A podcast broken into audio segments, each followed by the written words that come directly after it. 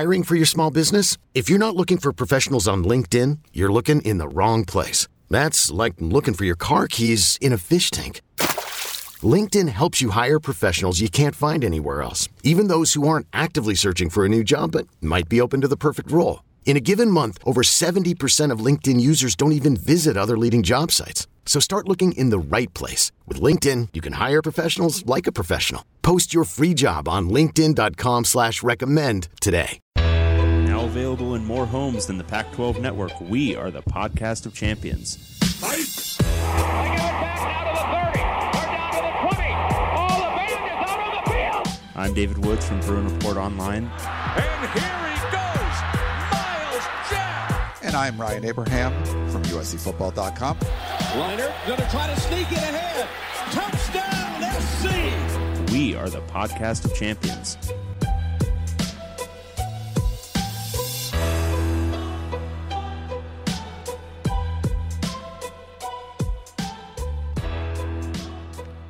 Welcome everyone back to the podcast of champions. I'm David Woods from Bruin Report Online, the UCLA site on the 24/7 Sports Network. And I'm Ryan Abraham from USCFootball.com, the USC site on the 24 7 Sports Network. And together we make the podcast of champions talking all things Pac 12 football. Week one is in the books. We're going to recap what happened in the Pac 12. Wasn't great. Uh, 9 and 3, good. 0 and 3 versus Power 5, bad. Uh, our picks, again, bad, but Dave beat me by one, so that was good.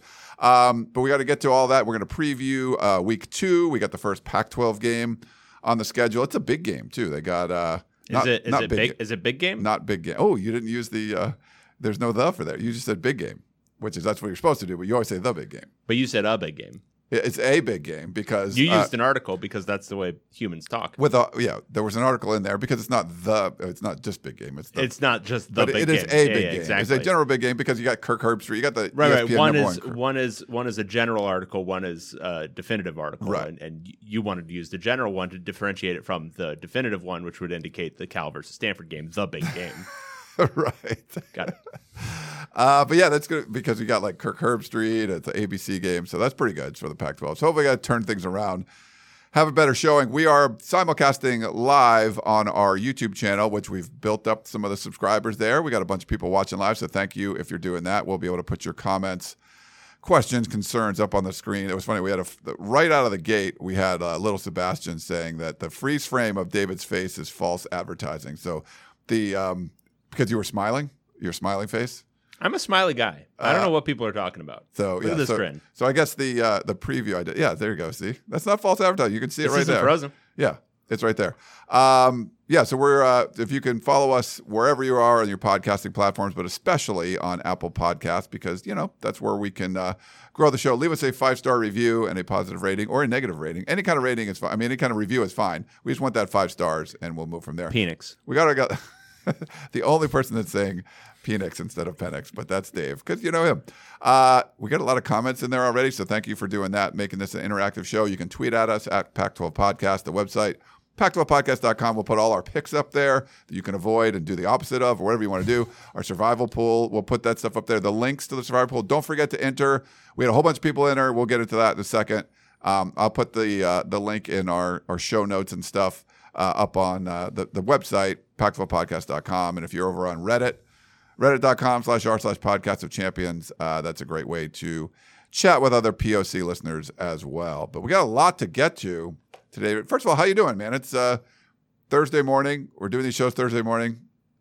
I know it's a weird time to record, but it's kind of like when it works. So Never doing a doing a live show Thursday morning, maybe not the ideal time, but we got It's we got- perfect. we got our loyal listeners in there. Yeah, I've been up since 5:30. You've probably been up since 5. We're good. We're great. This is like midday for us. Yeah, I was uh yeah, uh, two hours at the gym already. I made some bacon and eggs.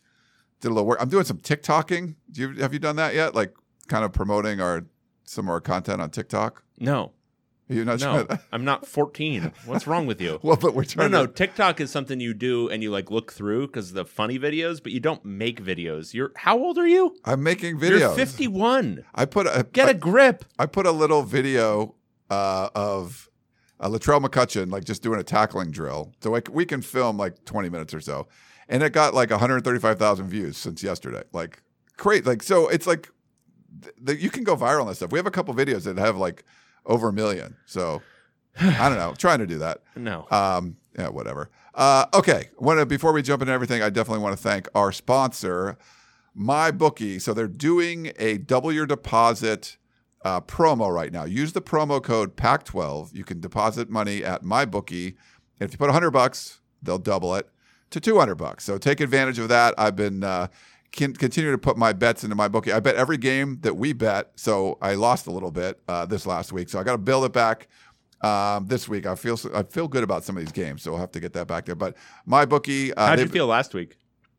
I no, it didn't feel good. And there was actually, yeah, like uh, there's so many games. I'm like, oh, come on, you get like Colorado really. Well, we'll we'll get into all that. How'd, how'd you do last week? Uh, well, we'll get into that in a second too. I no, I told you, I told everyone. Uh, I went five, six, and one, and you went six, five, and one. So it was, it was very Okay. close. Cool, cool, and cool. Uh, stupid Utah didn't didn't win that game when they should have won. That that hurt the Pac-12. That hurt me. Hurt my feelings. Hurt everybody. But uh, I'm gonna I'll bounce back on uh, MyBookie this week. So make sure you get in there. If you haven't deposited money yet, you can do that. Your first time, they'll double your deposit. Just use the promo code PAC12. That's for us, obviously. Um, but it's fun. I'm I'm really excited that I get to bet. I'm putting bets in every week of all my picks. So uh, I might pick like some that are special ones, and I'll do a little more. I also did some over under for the whole season totals. Uh, we'll see about all of that. But make you make sure you go over to MyBookie. Um, NFL starts tonight. You can bet on that stuff. Holy cow! NFL's tonight, David. Like this is insane. I know you don't care. Not a, Um, not a bit. Not a, yeah, Don't care. But but we got college football rolling along, and uh, yeah, we got to do a lot. As far as newsy stuff goes, there's not a ton we want to get to because we got so much other stuff that we have to get to. But I wanted to talk about uh, the playoff expansion. This was sort of like the Friday news dump, but it was the biggest news in college football in a long time, and we've had a lot of big news. Uh, they've approved the expanding to 12 team model that will be the very least uh, 2026, possibly before that. And if you say like, who cares? 12 teams, four teams. The good news for the Pac-12 is, in my opinion, this probably is going to stem the tide of all the expansion stuff going on. If you're Oregon or you're Washington, you really need to leave. You can win the Pac-12, and you're in. You're in the playoff, and you're guaranteed to be in. Like the top six uh, conference champions are in. How so. can you make that disingenuous argument when you've been making the argument throughout that it's all about money? It's all just the money. It's money, money, money. It has nothing to do with competitive balance. And now you're saying, oh, they have no reason to leave. They have every reason to leave because uh, the, Oh. L- the LA schools upset the balance um, by departing for the Big Ten. So, but you get to you have access to the playoff again. oh, they have access to the playoff as a thirty million dollar revenue school compared to ninety million dollar revenue schools. So, uh, so beyond the disadvantage that was already going to be present with the LA schools remaining Okay. in the Pac-12, which would have entailed probably the Pac-12 getting a team in, SEC getting like six teams in. Uh, now you're not going to have the LA schools and their money, so you're going to be at an even greater disadvantage if you take your theory that the money is all that matters. So, Um, Oregon winning the Pac-12, it's going to be like I don't know, is App State getting a bid? Is like the Sun Belt? Because it's going to Well, be like that. They could, but so there's pow- there's five Power Five conferences, right, or two and three, or whatever you want to do it. But you would have to have like the Sun Belt and the Mountain West, or the AAC and the Mountain West getting in, and the Pac-12 getting left out. Um, but the the money from the playoff is going to be big too. So I think there's going to be more revenue. Now there's still going to be a revenue gap. And yeah, maybe the Oregon and Washington still want to go, but if you're trying to What's the cut? the What's the, playoff. cut with one bid out of twelve compared to like the other leagues that you're competing? Yeah, I don't know. They haven't announced any of that kind of stuff yet. So, um, you still like you. I don't know. I mean, I feel like the Big Ten is probably less likely to add more teams. Like if you're, you know, if you're Indiana, Illinois, um, Maryland, like you're in the Big Ten, you're like, we don't need. We can get into the playoff. We don't need more teams to kind of muddy up the waters. And I don't know. Even if if this was announced a year ago, does USC and UCLA leave? You know, I'm, you know, Probably, like I think, but there's more to think about if you know that you have access to the playoff. I mean, the Pac-12 hadn't been in the playoff in five years. Like you become irrelevant, uh, in my opinion. You know, But that wasn't an. I mean, as we've talked about at length, that wasn't an access issue. That was a quality of teams issue. They, they didn't have good enough teams to make the playoff, so they didn't make the playoff. When they've had good enough teams to make the playoff, I mean, it's sort of circular, but it's not. Washington was good enough to make it, and they haven't had a team as good as that 2016 Washington team since then. true. But if there was a 12-team playoff, you would have had a team that was good enough to make it because there was more teams. Right, uh, good enough to make it, and then good enough to lose by That's I don't okay. know, I don't know, just just spitballing like forty six to Georgia. Yeah. Um, we gotta like we have to. We're gonna get to all the games and stuff, but uh, I want you to think about this before we go into it. You have to tell me. Give me a good answer. What your favorite point that Oregon scored in that game? Like which one? There's three to choose from. Pick your favorite one, and uh, explain why. I know I want 500 words on my desk in the morning. Um, okay, so we have. Uh, Sorry, Oregon fans. no, no, There's going to be lots of that though. There's, I mean, I would let's. I want to like look at the whole the big picture thing first. Maybe we can do this by. So we had like our kind of notions going in, like who's going to be good, who's going to be bad. Like I felt Oregon State was going to be pretty good. I feel good about that. I felt Arizona was going to be a lot better. I didn't. I thought the schedule was really hard, but you know, I feel good that they're going to, you know, they're going to be there. I thought Oregon would just be kind of mediocre. I feel pretty good about that. I thought Utah was going to be elite.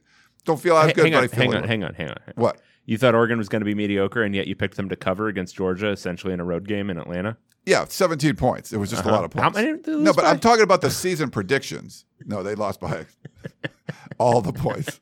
Like, take all the points, put them in a pile.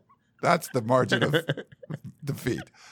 But I, I didn't pick them to go like 10 to 2 or anything. I thought there'd be, I thought I forget what I, maybe 8 and 4. So I forget what I picked them, but I thought they'd be like, oh, good, but not like, Right.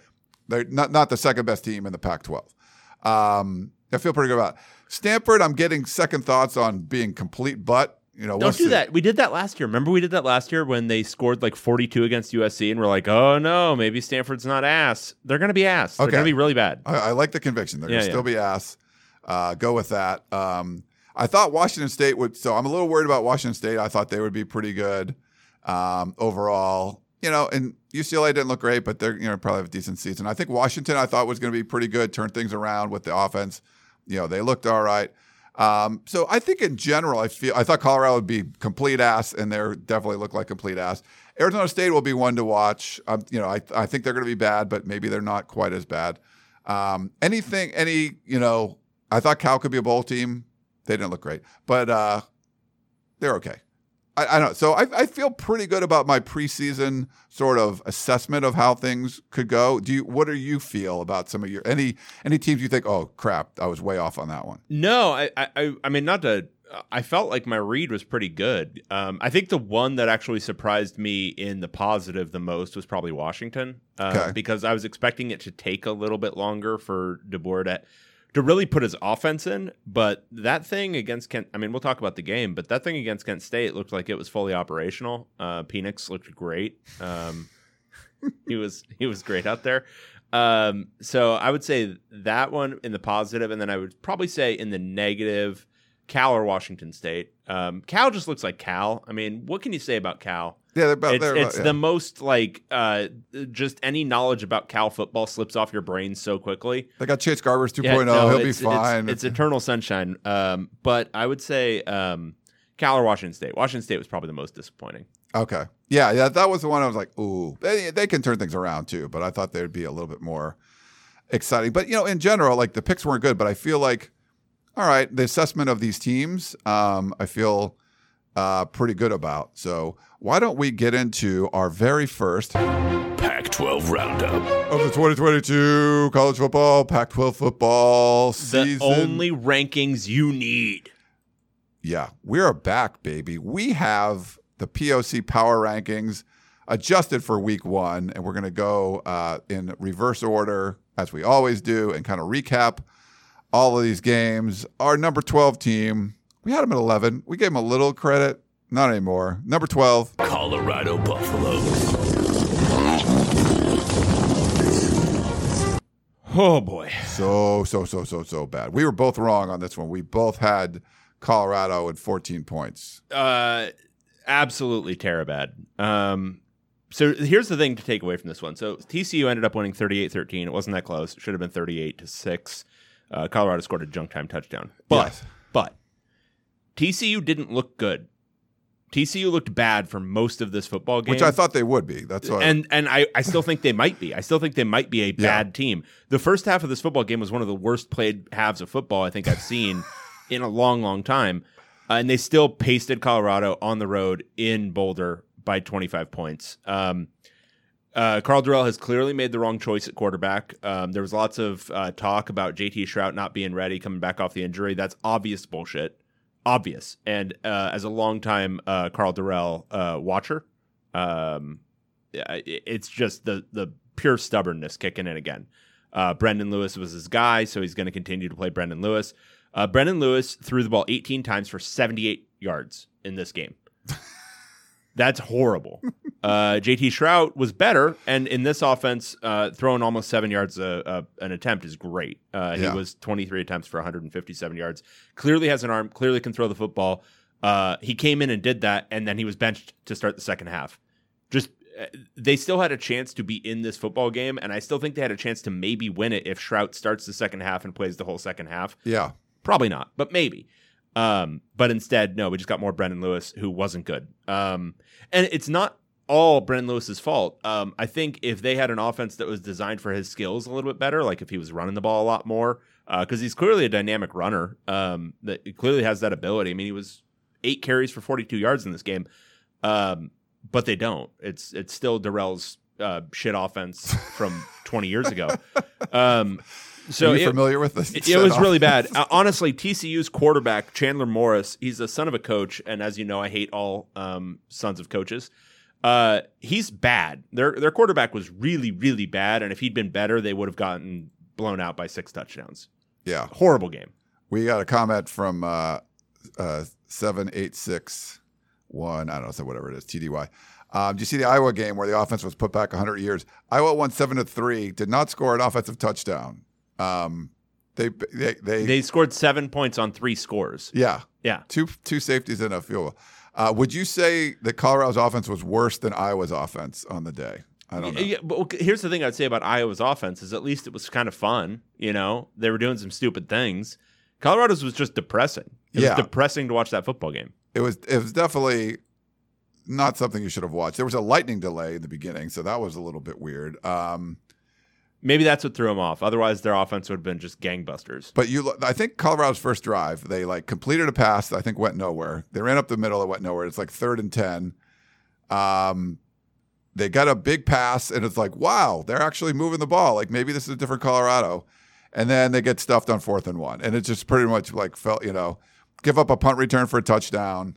It was just sort of like, this is what Colorado is going to be. You know, I had a little hope. JT Shrout, okay, so the quarterback position is a, is a guy that you want to throw the football to other athletes that are on your team and get them the ball and let them run with it and score points. Hang Like, on, I got to take notes. What are you saying? He looks like a guy that would throw the football and get it to athletes. And, and I'm not sure why you don't want to go with him. I I don't know what you're protecting. I I mean, just if you're Colorado, you have to do whatever you can to play the best guy. And you have a guy that looks like he's throwing some dimes out there, you know. Um, halftime, this was seven to six. TCU had 76 total yards. So TCU was winning. They had the punt return thing. But Colorado's defense actually played well. The offense was shit, obviously. Second half, TCU started offensing, and Colorado decided to not offense. So then it was this blowout. But it was it was close. Like I was like, okay, I feel good we can cover this game, right? Because TCU's not doing anything on offense. Colorado's not doing anything on offense. Well, TCU ended up doing something on offense in the second half, and it was just Yeah, they ran the ball over Colorado in the second half. I think a lot of that was probably the the defense getting a little bit dejected with how Yeah. ineffectual the offense was. Um, but yeah, um, big bad blowout. Look at dirty, dirt. Like we're getting some good comments. Like people are actually liking this. Like you guys are the best. Keep up the great work. Let's you guys. Let's get you guys to 50k subs. Let's do that. Let's do it. I think we have 250 subs or something like that. Dirty like knees done, Done to me. Uh. Uh, nice. Yeah. Thank you for all that. Um, with- uh, Trevor says lightning delay more exciting uh, than the offense. Yeah, that's uh, this.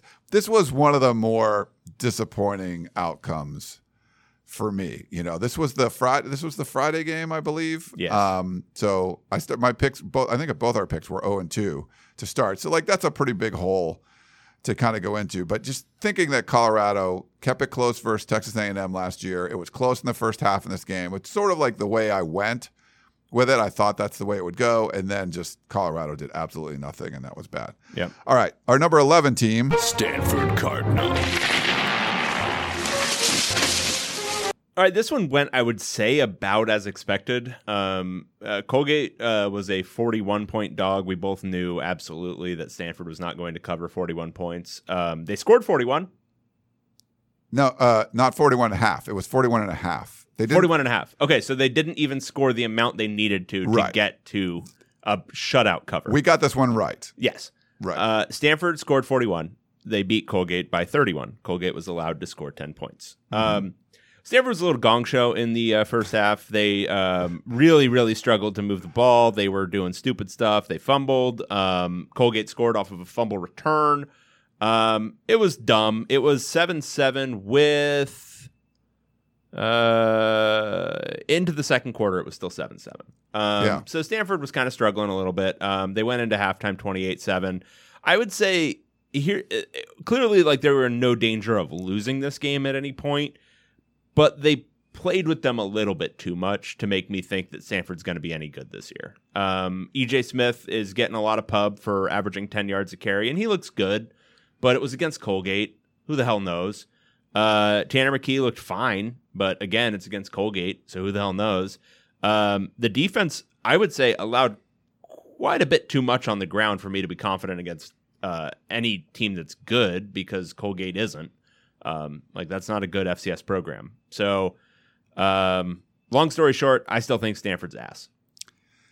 Yeah, People are talking themselves into Stanford after this game, and I have no clue why. I don't know if it's just this game, um, but you know, there's a lot of you know, guys are back from injury, so the offensive line should be a little bit better. There's better receivers. Obviously, you know, Tanner McKee is really good, but I'm sticking with the butt. I'm sticking with Stanford's going to not be very good. Um, I think I picked them to go 111. I don't think it's going to be like that, but I think it could be another three win type of season for Stanford. We'll see if I'm wrong. Um, we don't know a whole lot, you know, the Colgate, but they had special teams miscues. There's just, I feel like you got to stick with your general principles. And this was a Stanford team that was awful, what, lost seven in a row, and you didn't make a single change on the coaching staff. They had a one dude from the transfer portal from from Oklahoma. That's about it. Uh, you didn't make the changes. Uh, I mean, you know, Smith, the running back, he looks, you know, he looks legit. I think he was averaging like 10 yards a carry, had a couple touchdowns. You know, McKee throws for over 300 yards. Um, you know, that's what you're supposed to do against a, a really All terrible right, so team. here's the thing I'll say about Smith is Yeah. he had one 87 yard touchdown. In his other carries, he had 31 yards on 10 carries That's bad. against Colgate. That's a good. I mean, it's a very good point. Okay, so you're making me feel better about. I'm sticking with Stanford is butt. Yes. All right. Thank you. Stanford will be butt. You were getting wishy washy, and I didn't like to hear that from you. I I'm want not- commitment. I. I I, was want go. I said. fervor. I said one and eleven. We and don't got the- believe in many things on this show, but the assiness of Stanford is one of our prime truths. It's the prime directive of this show. There's the Jake. We want to beat up. We want to beat up those five fans into a rough paste. Sorry, Matthew. uh, um, all right. Uh, okay, let's see. Let's go to our next um, team. Who do we got next? We have. This is disappointing. Washington State Cougars. This one exactly as I expected. Um, not exactly, but so mad that you got cl- this. cl- So close enough. Um, all right. Uh, Washington State eventually beat Idaho 24-17. So this was not the only so Utah Florida was not the only game decided by a uh, effectively an end zone touchdown to seal the game. Uh, Idaho was driving at the end of this game to tie. yeah. Uh, gonna get kind of lost in the shuffle. This came close to being a very hilarious loss uh, in that Moscow uh, Pullman corridor. Um, Idaho was leading ten nothing. Uh, Washington Washington looked horrible. Washington State. Um, Washington State. Sorry. Sorry. Sorry. I'm so sorry. Washington looked horrible. Washington. I'm wearing great. my Washington purple. I'm just so eager to talk about Penix that I, Yeah. I just can't help it. We had someone in the chat that wanted to skip to Washington. I'm like, that's not how no, it no, works. but I Sorry, will. I, I will. I will give my best to Penix. Um, Cameron Ward, uh, they dropped Jayden de Laura for this guy. Hmm. Remember that? I remember, remember. when they did that? We were like, oh, that Cameron Ward must be really good. Yeah, he wasn't in this game. Um, he threw the ball 41 times for 228 yards. Uh, that's not great. No. Um, three touchdowns, but a lot of that was coming late. Uh, he was not good in the early stretches of this game. Uh, Washington State ran the ball pretty well, um, but I would say the biggest worry um, is just um, generally, I would say that offense did not look super explosive um, against Idaho. And, um, you know, all things considered, I thought the defense was more or less fine, um, but you're still allowing 17 points to Idaho right. and they were uh, driving the ball really well at the end. Um, so, yeah, not great. Um, you don't want to draw too many conclusions from game one, but um, Start drawing. yeah, some concerning things in this game. Start drawing conclusions. This was uh, this was a tough one for me because I just really felt like I like the momentum that Washington State built up last year. You you know Jake Dickert takes over. They everyone seemed to rally around him. Ward, for all the reports I heard, just seemed like he was going to come in and just be super fun, and they were just going to throw the ball all over the field and just have a good time. You know, like I, I was pretty confident, like Caleb Williams coming to USC, they were going to like he's going to throw the ball around. It's going to be great. They're going to have receivers, just have fun on the offense. And I felt like Washington State was doing the same thing. Not that they can't, not that that- this can't turn around, but that's a really disappointing result against a, a pretty crappy Idaho team that's just down the street. You were losing. You could have easily lost that game. And if you looked at some of the um, Dickert afterwards, he was like, "We won the game," and he was talking like that. So that's why. So I hate thing. that. Penix should act- absolutely be the quarterback for Dickert. Don't you think? I mean, it's the Pac-12. We mess things up all the time. That's Yeah, definitely a that's mess up. Um, but he was talking about winning the game. He said we're going to learn from this. Um, I don't like that crap. Like you have to be like, holy crap, we are better than this. We sucked against Idaho. We're going back to the drawing board. We're like not like trying to convince everyone, hey man, we won. We you know you were a, a five score favorite in this game and you almost lost. So no, this is not. There's no moral victory. You won the game, whatever. Like you got to be better than that. So that was. Uh, I mean, Washington State. You needed a goal line interception to win the game. Like that's insane. Like that's this should not have been happening. So the good thing is I could kind of turn it off because I'm like, okay, they're not covering this one. Um, 28 and a half points was a lot, but I really felt like Washington State was going to be fun, uh, and it wasn't. No, this was a depressing slog through uh, the slopes of Eastern Washington. This was the this was the yeah. This was sort of like watching like if like the Colorado Cal offense had a baby. Like that's what this oh, was. jeez! Is that, like wow, yeah. Uh, wow! I'm just picturing that. and it what it's not fun. This was not the coup grade. No, that's the- not a fun baby. Holy that's cow. that's like a colicky baby that's crying all the time. And you just want to put it in a room Oh. and like close the door. it's close the door for like a month and come back and hope for the best. Like what do you know? It's like medieval. You- I mean, you're taking it to a dark place. I'm just talking about giving yourself a break.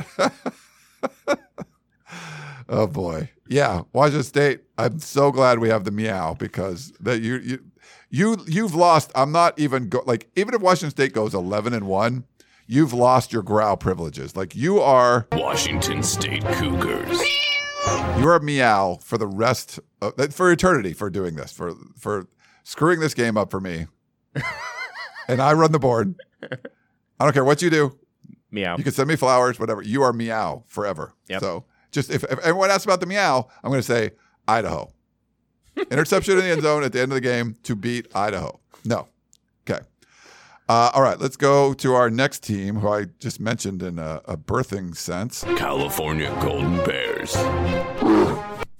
one of the one of the parents of the Washington State offense. Uh, the sturdy Golden Bear uh, didn't look so sturdy. Isn't Um, it perfect that they they were the push? Like Yes. there's like Cal. Like, No, no, but that's the thing about Cal football is you can't actually remember anything, so it's great that it's a push. I hope they have 12 pushes this year, where it's just I, I have no idea what happened in this game. It went about as I expected. Who knows? Yeah. Um, did we both have Cal to cover Uh, let or me look. Davis to cover? We had. I think I had Cal. I think I had Cal too. Um, let me see real quick. Sorry, I'm trying to put up comments. Where's the game? Uh, we both picked Cal. Yeah, so we push. Yeah, and it. I mean, it was uh, closer than it should have been, uh, which is um, and for most of the game, I should say. Um, Cal kind of controlled it. I would say a little bit more in the second half. It was 17-7 at half. UC Davis was up seven nothing after a quarter. Um, it. I don't know really what to say about Jack Plummer. I thought he was fine. Um, you know, I think the quarterback situation is more or less. Honestly, it didn't look too dissimilar from like any I mean, not to not to cast aspersions on our guy, but it didn't look any different from any Chase Garbers game I've ever seen. Like he was fine. Um, they were the the stats of the game kind of kept it a little bit close. They were a 99%, you know, likely to win uh, this game. So, you know, it was just kind of a weird first half. Um, defensively, um, Davis was able to move the ball quite a bit better than they probably should have. Um, they ran the ball well. They threw the ball okay. Um, I'd be a little bit concerned about the Cal defense if I was a Cal fan, which I am very much not. But uh, but offensively, they looked fine. I Yeah. mean, it didn't look horrible. Um, but it's UC Davis, so not great. No, uh, not great. Push is like pretty standard. Now, you know, Jack Plummer, three touchdowns, pick. It was a close game, kind of early on. Uh, Cal gets a pick six in the third quarter. That definitely helped. Uh, but but without that, like they're not covering this game. They're not pushing this game. So, but I felt like Plummer, and he had interviews and stuff afterwards. He was kind of chill on the interviews. I wasn't like loving the fact. I mean, he just seemed kind of like really laid back on the interview. So maybe it's a good, good Cal quarterback. But How it- magical would it be if he had transferred to Washington instead and he'd been able to change his first name to Jake? Yeah, I mean, we would. Then he, he would, would not be- be Jack. We would call then him he would Jake. be Jake Plummer. Yeah. Um, I'm gonna call him Jake Plummer anyway okay. I love. because it just rolls off the tongue a little bit better. So uh, that'll make me more interested in Cal football. I'm just gonna call him Jake Plummer. But I feel like in the second half, he looked a lot more comfortable. They kind of like, you know, got a feel for the way. Definitely, like I said, the pick six helped. Eleven different dudes caught passes. They they spread the ball around a little bit. So I'm kind of like, if you look at a team that sort of just comes out of the gate and they're like, they were okay, you know, whatever against UC Davis, that's fine, but they can build on it. I kind of feel like that. Like I'm. Like I'm not looking at Colorado and going, man, they can build on that, or um, you know, like I mean, what can they build on it? or just like, uh, Like even like Washington house? State. Like I didn't I didn't look at that. Like they can, but I don't feel like I don't have any confidence that Washington State's going to build on it. For for Cal, you're sort of like, yeah, I thought they'd be like a six and six kind of team. They look like they can be competent on offense and and play pretty good defense. So yeah, like I feel like this this is still in my the wheelhouse of where I thought Cal would be, if that makes sense. Yeah, I think that makes sense. Um, okay, our number eight team. Arizona State Sun Devils. All right, so this is again one where I think uh, people are taking a lot from it. When I think you can take, I think you can take small positives from ASU blowing out Northern Arizona, but I think we took a little bit too much data from Northern Arizona having beaten Arizona last year Yeah, and not realizing it's still Northern Arizona. They're, they're still an FCS school. A competent FBS school should do this to an FCS school. And Arizona State might be competent. I think that's the biggest takeaway we can say from this game is that, okay, ASU might not be a dumpster fire yet at this point in the season. Because I think a lot of what we're baking into our preseason analysis of ASU is that they have already quit on Herm. And I don't think that's happened. Um, that may happen at some at some point. The slightest sign of adversity, they might just be like, "Ah, screw this." But it's not happening yet. Um, biggest takeaway for ASU is Valladay is a stud at running back. Uh, Nata, Nata, Ngata. What are we going with there? I don't know. I don't know. Ngata uh, is a really good number two, and Emory Jones, um, eh, for a good portion of this game, looked better than Jayden Daniels did at any point last year. Um, so I think offensively, you've got to be pretty pleased. Um, and then Jayden Daniels had a he was like hey, all of new, LSU's offense. new environments for everyone, work out for everybody. That's great. Um, and then uh, the thing is, I just don't know how much, if anything, you can take away from the defensive performance. Certainly looked very good and dominant against NAU, but that's how you should look against NAU. Um, you know, we'll see if it continues. Um, but that was. Uh, it was everything you could have asked for as an Arizona State fan from an opening game against an FCS school. Right. And uh, we didn't think that there would be like we we both kind of felt this would more be like the Cal game where it's like you're playing a, a overmatched opponent and it's just sort of like stays close a little bit. Maybe you make a big play, and and you know, but it you just felt like it would be like close for a little while. This was not. This was blowout city right away. Yeah. Uh, Emory Jones was still playing in the fourth quarter when it was thirty-seven to three. So we didn't think Herm would be like all you know all gas no brakes and just, but he was like I was like they were trying I think they were trying to get some sort of some positive momentum or something but this definitely didn't feel like a Herm Edwards game from before just the way they were um and you know the way and ASU was still playing well. You felt like there was you know was enough points there that you could get like a backdoor cover coming from Northern Arizona like nope like it was all that was shut down.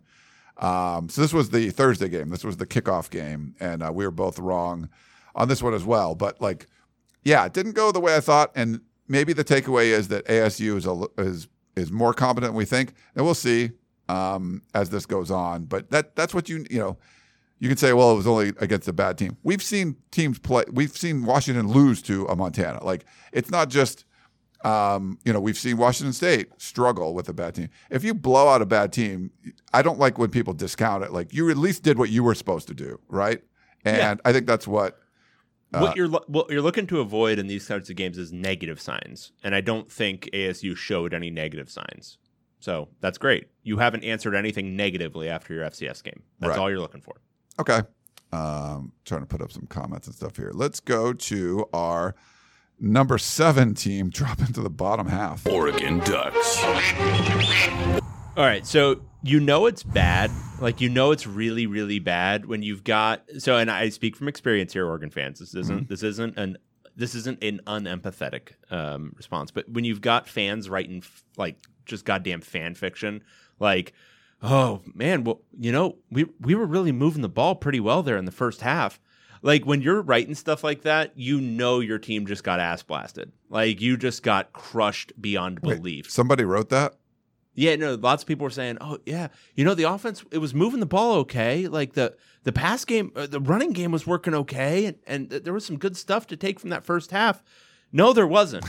you lost by 46 points, and you looked bad doing it, and your your defense looks horrible, absolutely horrible. Lost 49 to three.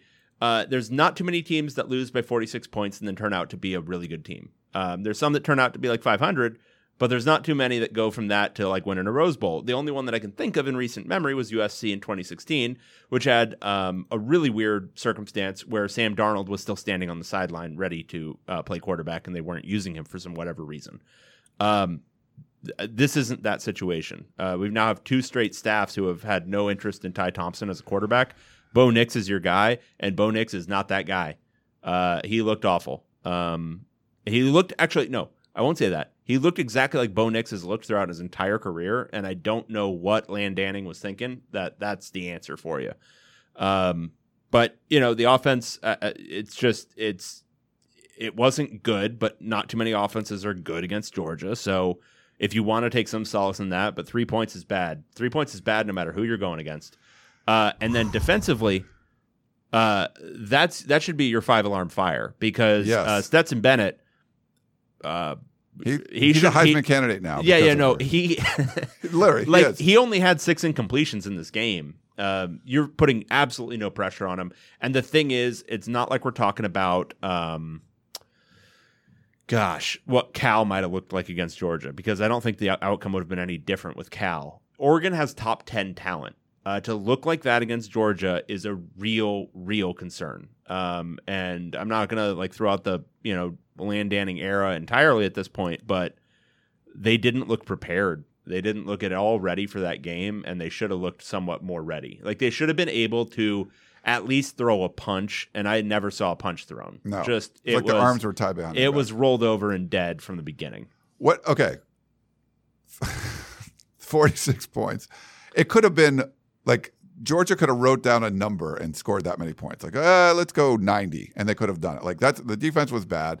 What were you concerned about? And why was were we both not as like high on Oregon being amazing this year? Was you got Land Danning, his first, you know, first time being head coach. He was only a major uh, uh, coordinator. Hey, no, no, no. I want to say this. What? Probably his first time running a defense too. Because Kirby, Kirby Smart, Smart runs running- his freaking defense. so you were you know it's one of those things where you promote a, a you know a a coordinator whose boss is the real coordinator, and that's one thing. He hadn't been doing it that long. You hire a whole bunch of recruiting, you know, guys that are known for recruiting and not known for coaching. And then when you get to a game against obviously, you know, a really freaking good team that's got talent all over the place and is going to beat your ass more often than not, and they're bet, you know, Georgia looks that's you know, Georgia looks really really good anyway. But you you have to look like you've been prepared, you know. Um, you know, we're going to get to USC. I've seen many talented USC teams that just go out and they don't look. They looked a lot like this. They were like they didn't know what they were doing. People were confused. The play's not getting in, like that kind of stuff. It looks like you have a staff that's built around guys that are great at recruiting and not necessarily great at coaching. That was a concern we talked about going in. I don't feel any different watching this game. Uh, now, the caveat is it's Georgia, and they could make anybody look terrible, and maybe Oregon kind of turns things around. But I think the concerns you have for the Ducks are real. Um, when you talk about Bo Nix having to play like within the offense and stuff, and that's not who he is. He's a guy that goes out and just you know No, no, no. improvises. Sorry, and like sorry, that's sorry, who you got. sorry, sorry, he sorry, threw two picks. what you're talking about is a bad quarterback. You you you went out on the transfer market and with your Oregon, like all that surrounding talent, and this is where I think uh, our boy Land Danning is showing a lot of SEC bias. Yeah. is he was like, oh well, this guy was you know fine at Auburn, so he's going to come into the Pac-12 and dominate. Uh, no, he sucked at Auburn, and he's going to suck in the Pac-12. Um, and it's just uh, this was the reality of who No Bix was, and I don't. I, I, I'm I'm confused about why this decision was made. Maybe it was simply that was the best they could do on the open market, but like, um, did they make a run at Dillon Gabriel? I don't know, but there were there were other things to try on the transfer portal market besides um, Bo Nix. Yeah, this was this was definitely disappointing, and I mean, I, you know, it's not the most disappointing result in the Pac-12, but this is a this is a big one. Like I think a lot of people felt that Oregon could go in there and be somewhat competitive at least for a while. This was you weren't in the same area code as competitive. Well, and I, I want to like cite one of the um, just for what I mean by competent. Um, remember when Washington played Alabama in the playoff in 2016? Yeah, It wasn't like a close game, but it was 24 seven, and Yeah. Washington threw a punch. Like they actually looked like they had a chance in that game going into the third quarter. yes, Um, this was nothing. This was, and so if you're trying to compare, like, was is Oregon a potential playoff caliber team this year? Absolutely not. And are they a Pac-12 contender? I would say no. I don't think they're going to contend in the Pac-12. You don't lose by 46 points. Um, that's that's a really hard thing to get past because that means you were non-competitive in a way that even in the Pac-12, even as down as it is, you got to show more fight than that. Yeah. And obviously, there's still a talented roster, and you can, uh, talent could win, but I'm not encouraged by the signs uh, of what I saw, especially how bad uh, the defense played. Um, yeah, we'll see. Yeah. I, mean, Stetson Bennett was like fine last year. He's just had a great team around him. Like, he looked like a all world whatever. I mean, what, what was it? Was it? I think uh, Georgia was nine of ten on third down. like Yeah. what? like insane. Like some of those numbers are just crazy.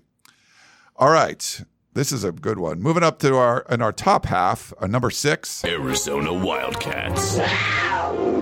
Exactly What what, we thought it was going to be. What a growl! Um, yeah, I mean, not even like joking. Uh, Arizona um, had, uh, from like a com- competition standpoint, one of the most impressive wins of uh, week one, probably one of the top two or three.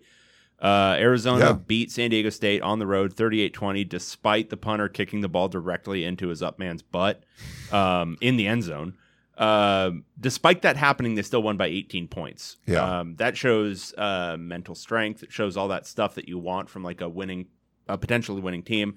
Um, there was a lot to like about that offense. Uh, Jayden de Laura um, picked up where he left off at Washington State. Looked really good.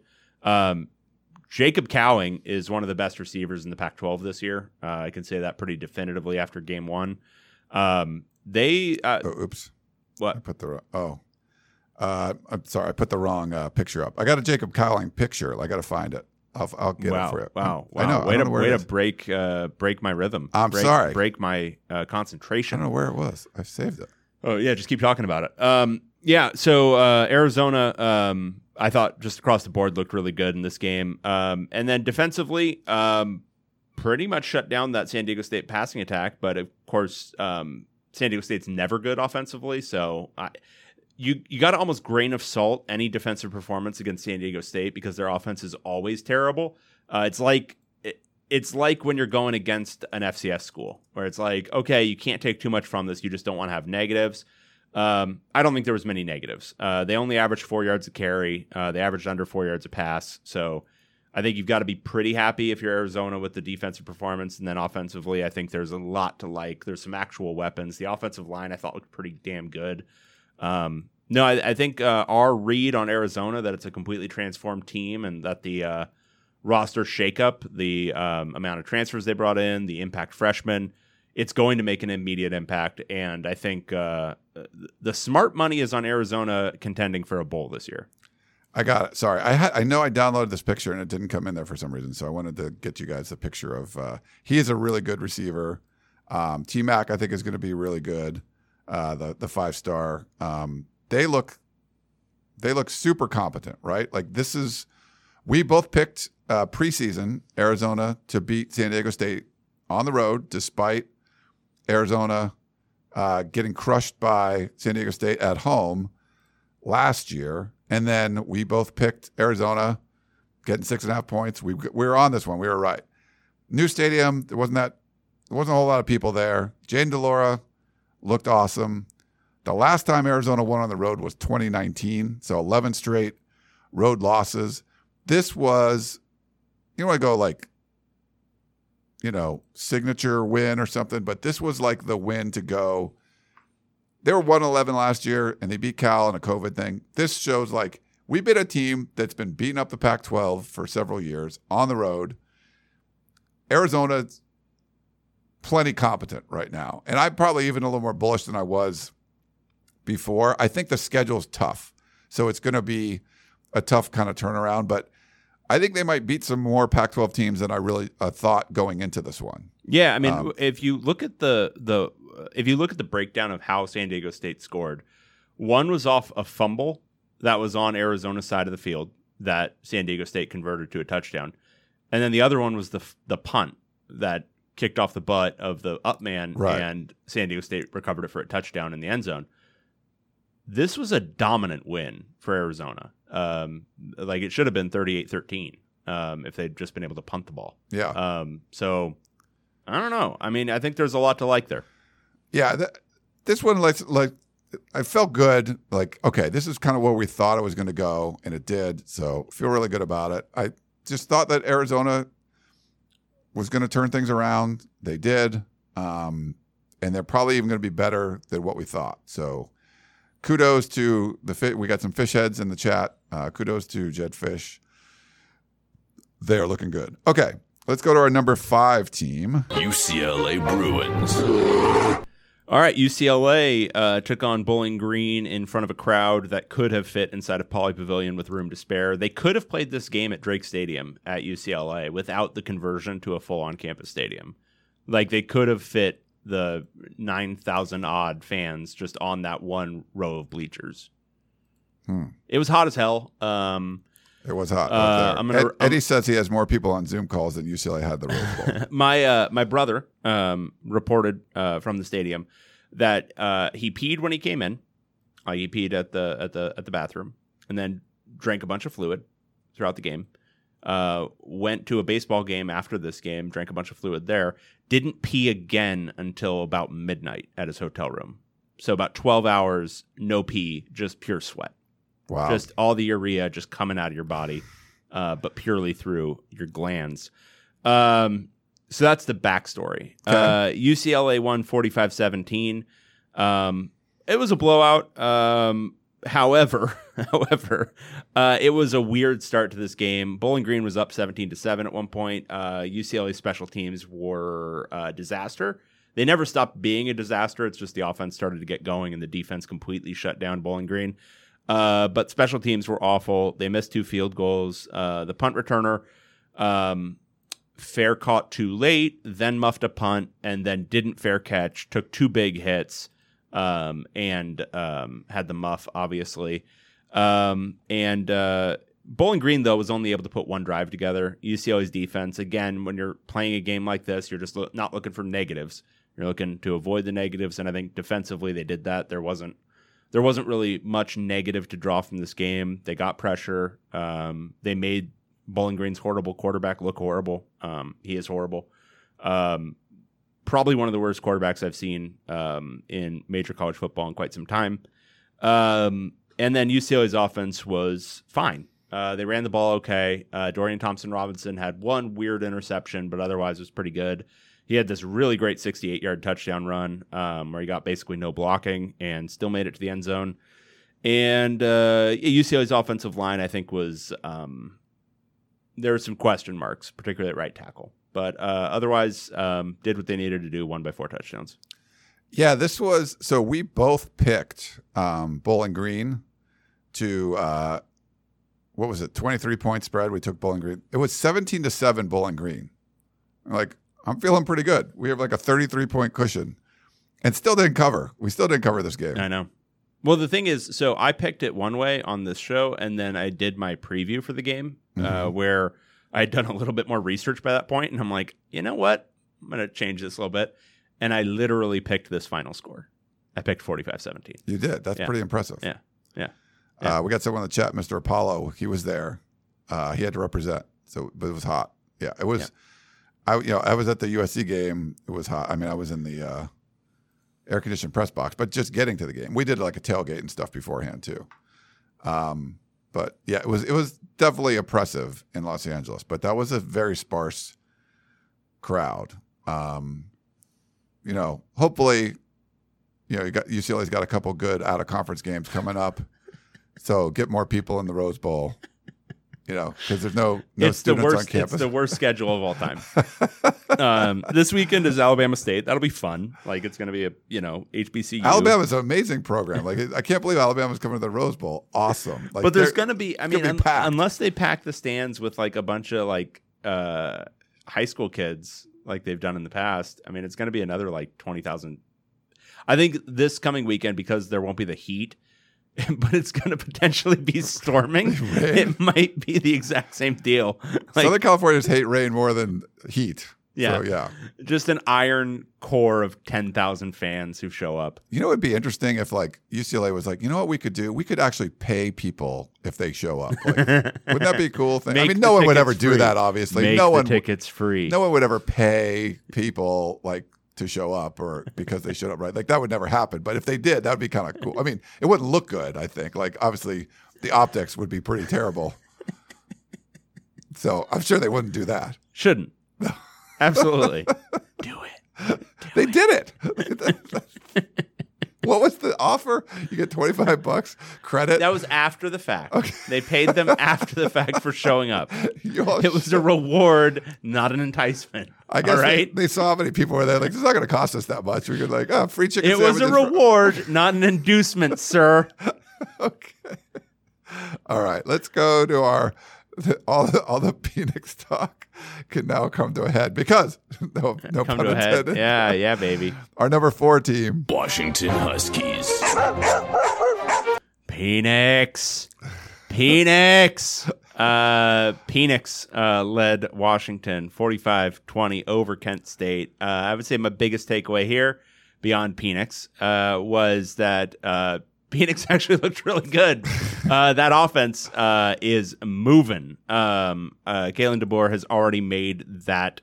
Pro, has already breathed life back into the Washington uh, offense more than anything else. Um, how many times in this show over the last four years have we talked about how boring and depressing Washington's offense is? How it takes like all this work and all this effort to like throw a four yard pass, and now it's just coming easy again. Like it's just it's coming easy, and you got to give credit to Penix um, and DeBoer. um, but it was uh, he was really really good. Um, and then um, running the ball, yeah, I'm I'm I'm I'm I'm happy for uh, Wayne Taulapapa. Uh, I I don't know how that one's going to work out. long term. Uh, but they threw the ball really, really well. Um, and then defensively, look, Jimmy Lake's not there anymore. Um, the defense might be a work in progress. Uh, Kent State was moving it uh, pretty well at various points in this game.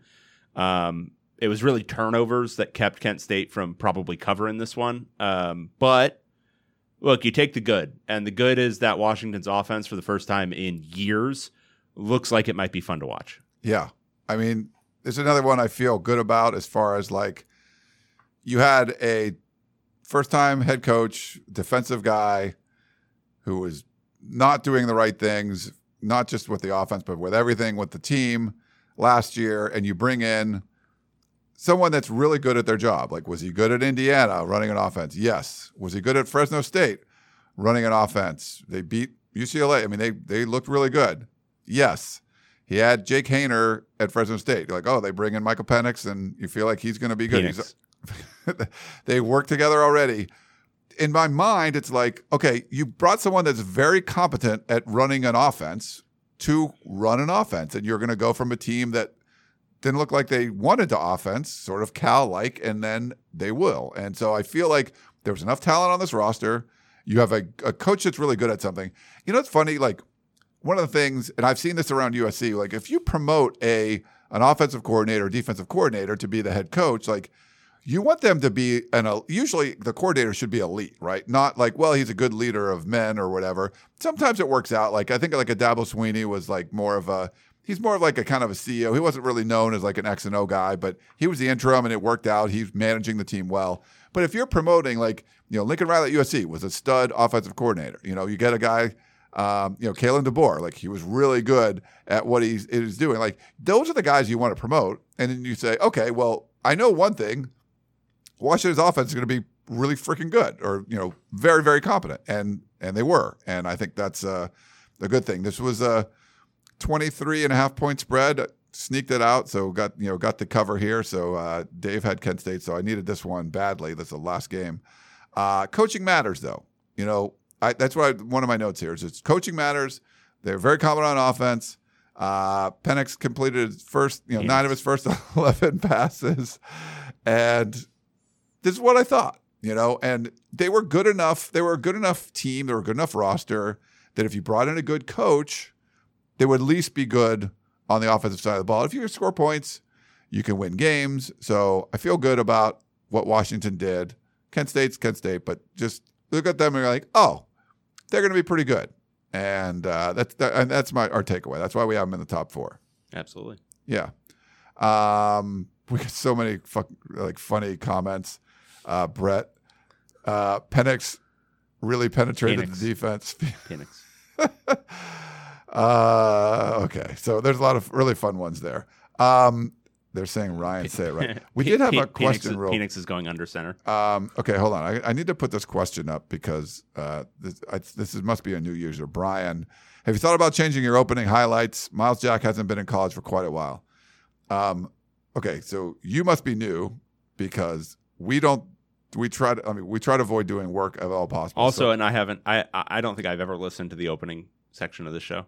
uh, Maybe once. you, I heard you almost listening to it at the beginning. Yeah, today. and then I quickly quickly turned it off. Right. Like you of course we're like on the the mics are hot and you uh but the Reggie Bush is in the like the Matt Leinart's in it too. He hasn't been in college in a while either. That was a long time ago. But that the intro was made for us and that was really nice. We do need to get a video intro made. So we're basically just like a screen. So we need someone to kind of help out with that. We need some help with some of these graphics and stuff. So we're, we're just kind of put this together. I cobbled this together.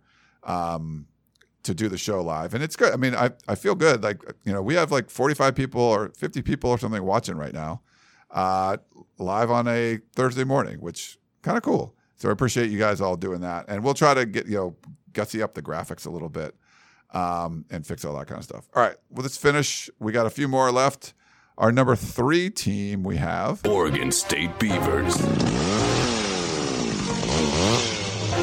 the bees Yeah. Uh, the reason they're up at number three is uh, not so much that they won 34 17 over Boise State, but because they were up 24 to nothing at halftime. Uh, this was on the verge of being a dominant blowout. Um, it still was a very convincing win. Uh, I think they finished as like a one and a half point favorite in this one after um, after like the late line moves. Um, so this was expected to be more or less a pick 'em, um, and Oregon State instead turned it into a laugher. Now caveats. Caveats are important. We got to give out caveats. Uh, Boise State, I don't think is going to be any good this year, um, and I think Andy Avalos is going to be fired there very quickly because they still have expectations. Uh, but I think he's running that program into the ground. Um, and uh, Hank Bachmeier, the uh, quarterback for Boise State, uh, who started the game, the, one of the reasons Avalos should be fired is starting him. Uh, he was horrible, uh, threw two picks, had a fumble. Uh, and then Taylen Green came in and looked a lot better, uh, running the ball and throwing the ball. It didn't look like Oregon State defensively had a really good answer for him. So that's probably, if you want a concern, if you're an Oregon State fan, it's the way you defended a guy who can run the ball at quarterback. Um, Taylen Green was really able to move it. Uh, some of that might just be weren't prepared for it because you were expecting Bachmeier. Uh, aside from that, though, I would say uh, Oregon State looked really good. Um, I think Chance Nolan, that first half that he put up, I mean, he looked like the best quarterback in the league. He came down to earth in the second half a little bit more. Um, had a couple of weird plays where he didn't look very good, but he still finished uh, with over 10 yards an attempt. Had two interceptions, two touchdowns. Um, the great Jack Coletto was back. I, I, I don't know how many years he's been in college now. It's got to be seven, right? Um, he's a team captain. I got a picture of him up there, and uh, it's it's been a it's been a minute Yeah, since he's been in college. he, yeah. has been he's been there a while. yeah. Uh, he had a touchdown run, um, doing that kind of wildcat package. Um, but yeah, I mean, I think Oregon State looked good. Uh, a lot of guys ran the ball well. Uh, Deshaun Fenwick had a bad fumble, but otherwise, um, they had a lot of guys running the ball. And um, overall, I would say it was a convincing, very good win over a team that still has quite a bit of talent for the Mountain West. Yeah. Um, this was oh man. Unfortunately, we can't put up any more comments. So for whatever reason, we can only do an hour's worth of YouTube comments. So we'll we can't put any more up on the screen, but we'll be able to read them and stuff uh, as well. Just want to let everyone know that. Uh, as far as the the game goes, Oregon State's defense, I thought played pretty good. I, I agree with Dave. I don't think Boise is going to be that good, but you know they internal hire. You you know for a defensive coordinator, you're like, eh. But they looked. It just looked more aggressive. It looked like they were like a competent defense, which a lot of times last year uh, they weren't. We both got this one right. Uh, you know they covered easily. Um, nothing going for Boise State in the first half. I mean, they really got nothing going. Uh, this is the first season opening win for Oregon State since 2015. And I feel like, you know, I don't know if they're going to be like a nine win kind of team. And I think I predict them to go like 10 and 2 or whatever. Um, but I feel good about this was one of those ones you got to get early. You're still embarrassed about that, and you're still trying to walk it back, even after watching them beat Boise State by seven. no, I'm not trying to walk it back. like if if I picked it now, I'd You're, probably ta- still go like nine win. sheepishly. You're like I'm- 10 and 2. Commit to it. Own right. it.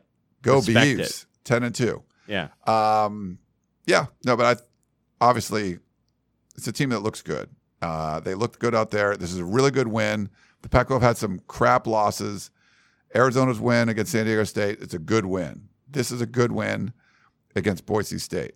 The you know the problem is that the wins at the top didn't come, but the these are teams that have given Pac-12 fits in years past, and so you know kudos to the Beavs uh, for a big win there.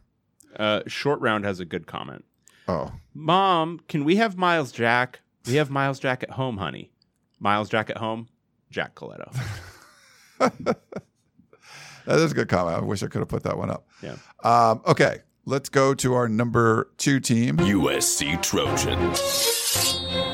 So many USC fans just are listening to this and rioting right now. They're like, no, we're number one, baby, because we beat up on a staple food.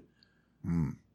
66 14, beat up on Rice. Um, I got this one right. I, I Yeah. never pick USC to cover big spreads. okay, but the reason you, got the, it the reason you got it right is because how many pick sixes were there in this game? three. Three. Pac, Pac-12 record. three, pick, sixes, is why you covered. Uh, otherwise, it would They would have scored every other time. Uh-huh. They punted once, and it was when the backups came in. Yeah, whatever. Um, no, but if Rice had foolishly uh, had decided they weren't trying to win the game, but instead were just trying to work out their offense, they would have kept running the ball instead of throwing it. Uh, Rice was actually moving the ball pretty well on the ground uh, early, Early. and then uh, I don't know what they were thinking, uh, deciding to throw the ball in the middle stretches of this game, but they did. And uh, each time it went to a USC defender. Um, USC, uh, their offense looked uh, exactly as terrifying as um, everyone wished it wouldn't. Uh,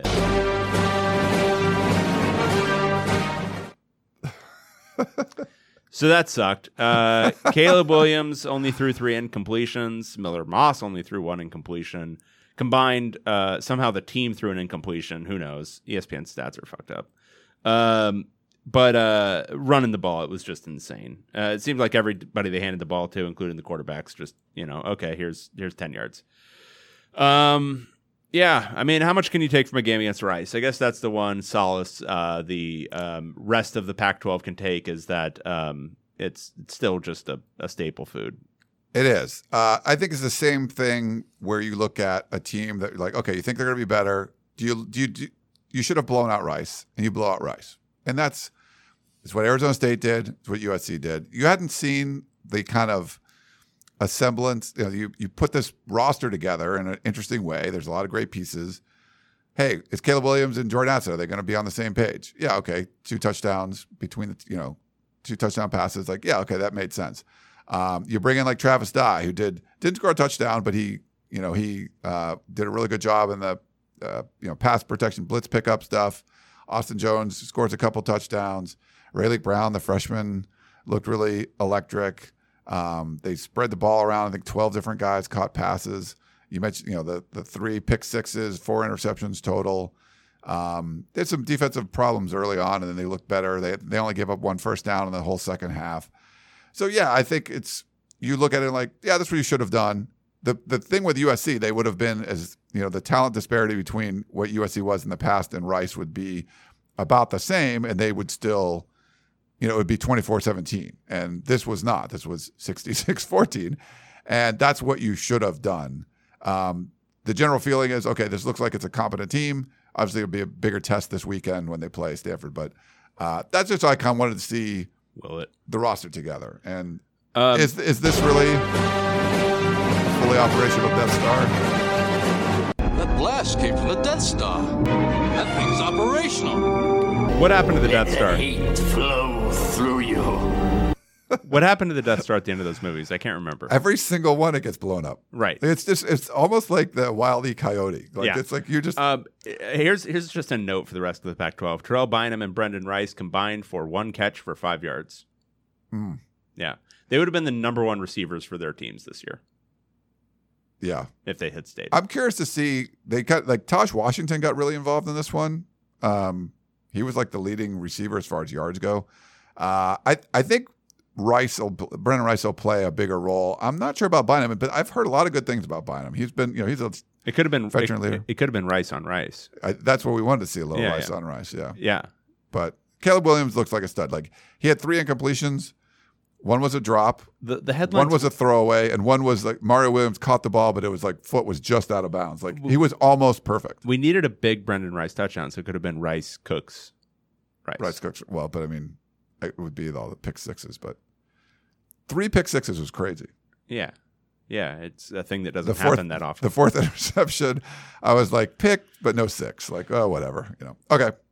Uh, we got now our number one team. Is this weird that our number one team hasn't won a game yet? But our number one team is Utah Utes. All right, here's the thing. So it's because of your stupid narrative building that people are taking like the wrong message from this one. Because here's the deal: Yeah. Utah looked good in this game. They looked good. Florida looks good. Florida is now a top ten team. Like Florida looked good in this game. They look like a good SEC team. They look like a team that's going to cause problems in the SEC and potentially be like a top two team in the East. Um, so like going in there and losing by three when your quarterback throws a pick in the end zone at the very end of the game after driving downfield, that's as close as you get to a coin flip loss as you can possibly get in college football. And you're gonna lose games like that occasionally while still being a really, really damn good team, which is what I think Utah is. Um, Cam Rising, aside from that one pick, looked really good in this game. Uh, they ran the ball really well against an SEC defense with At least one dude. Did you did you see that SEC defensive tackle? The guy was a monster. That There's some huge dude. big, Um, big, big boys down. But there was just, I mean, they ran the ball really well. Um, I would say defensively, there's com- some concerns for sure. Uh, Florida was able to run the ball way too easily. Um, and Anthony Richardson's really good, but um, they were able to run the ball way too easily. Um, but those are all things that are correctable. And Florida has a bunch of talent. Uh, their quarterback is going to be a, a, a pretty high pick in the NFL draft after this year.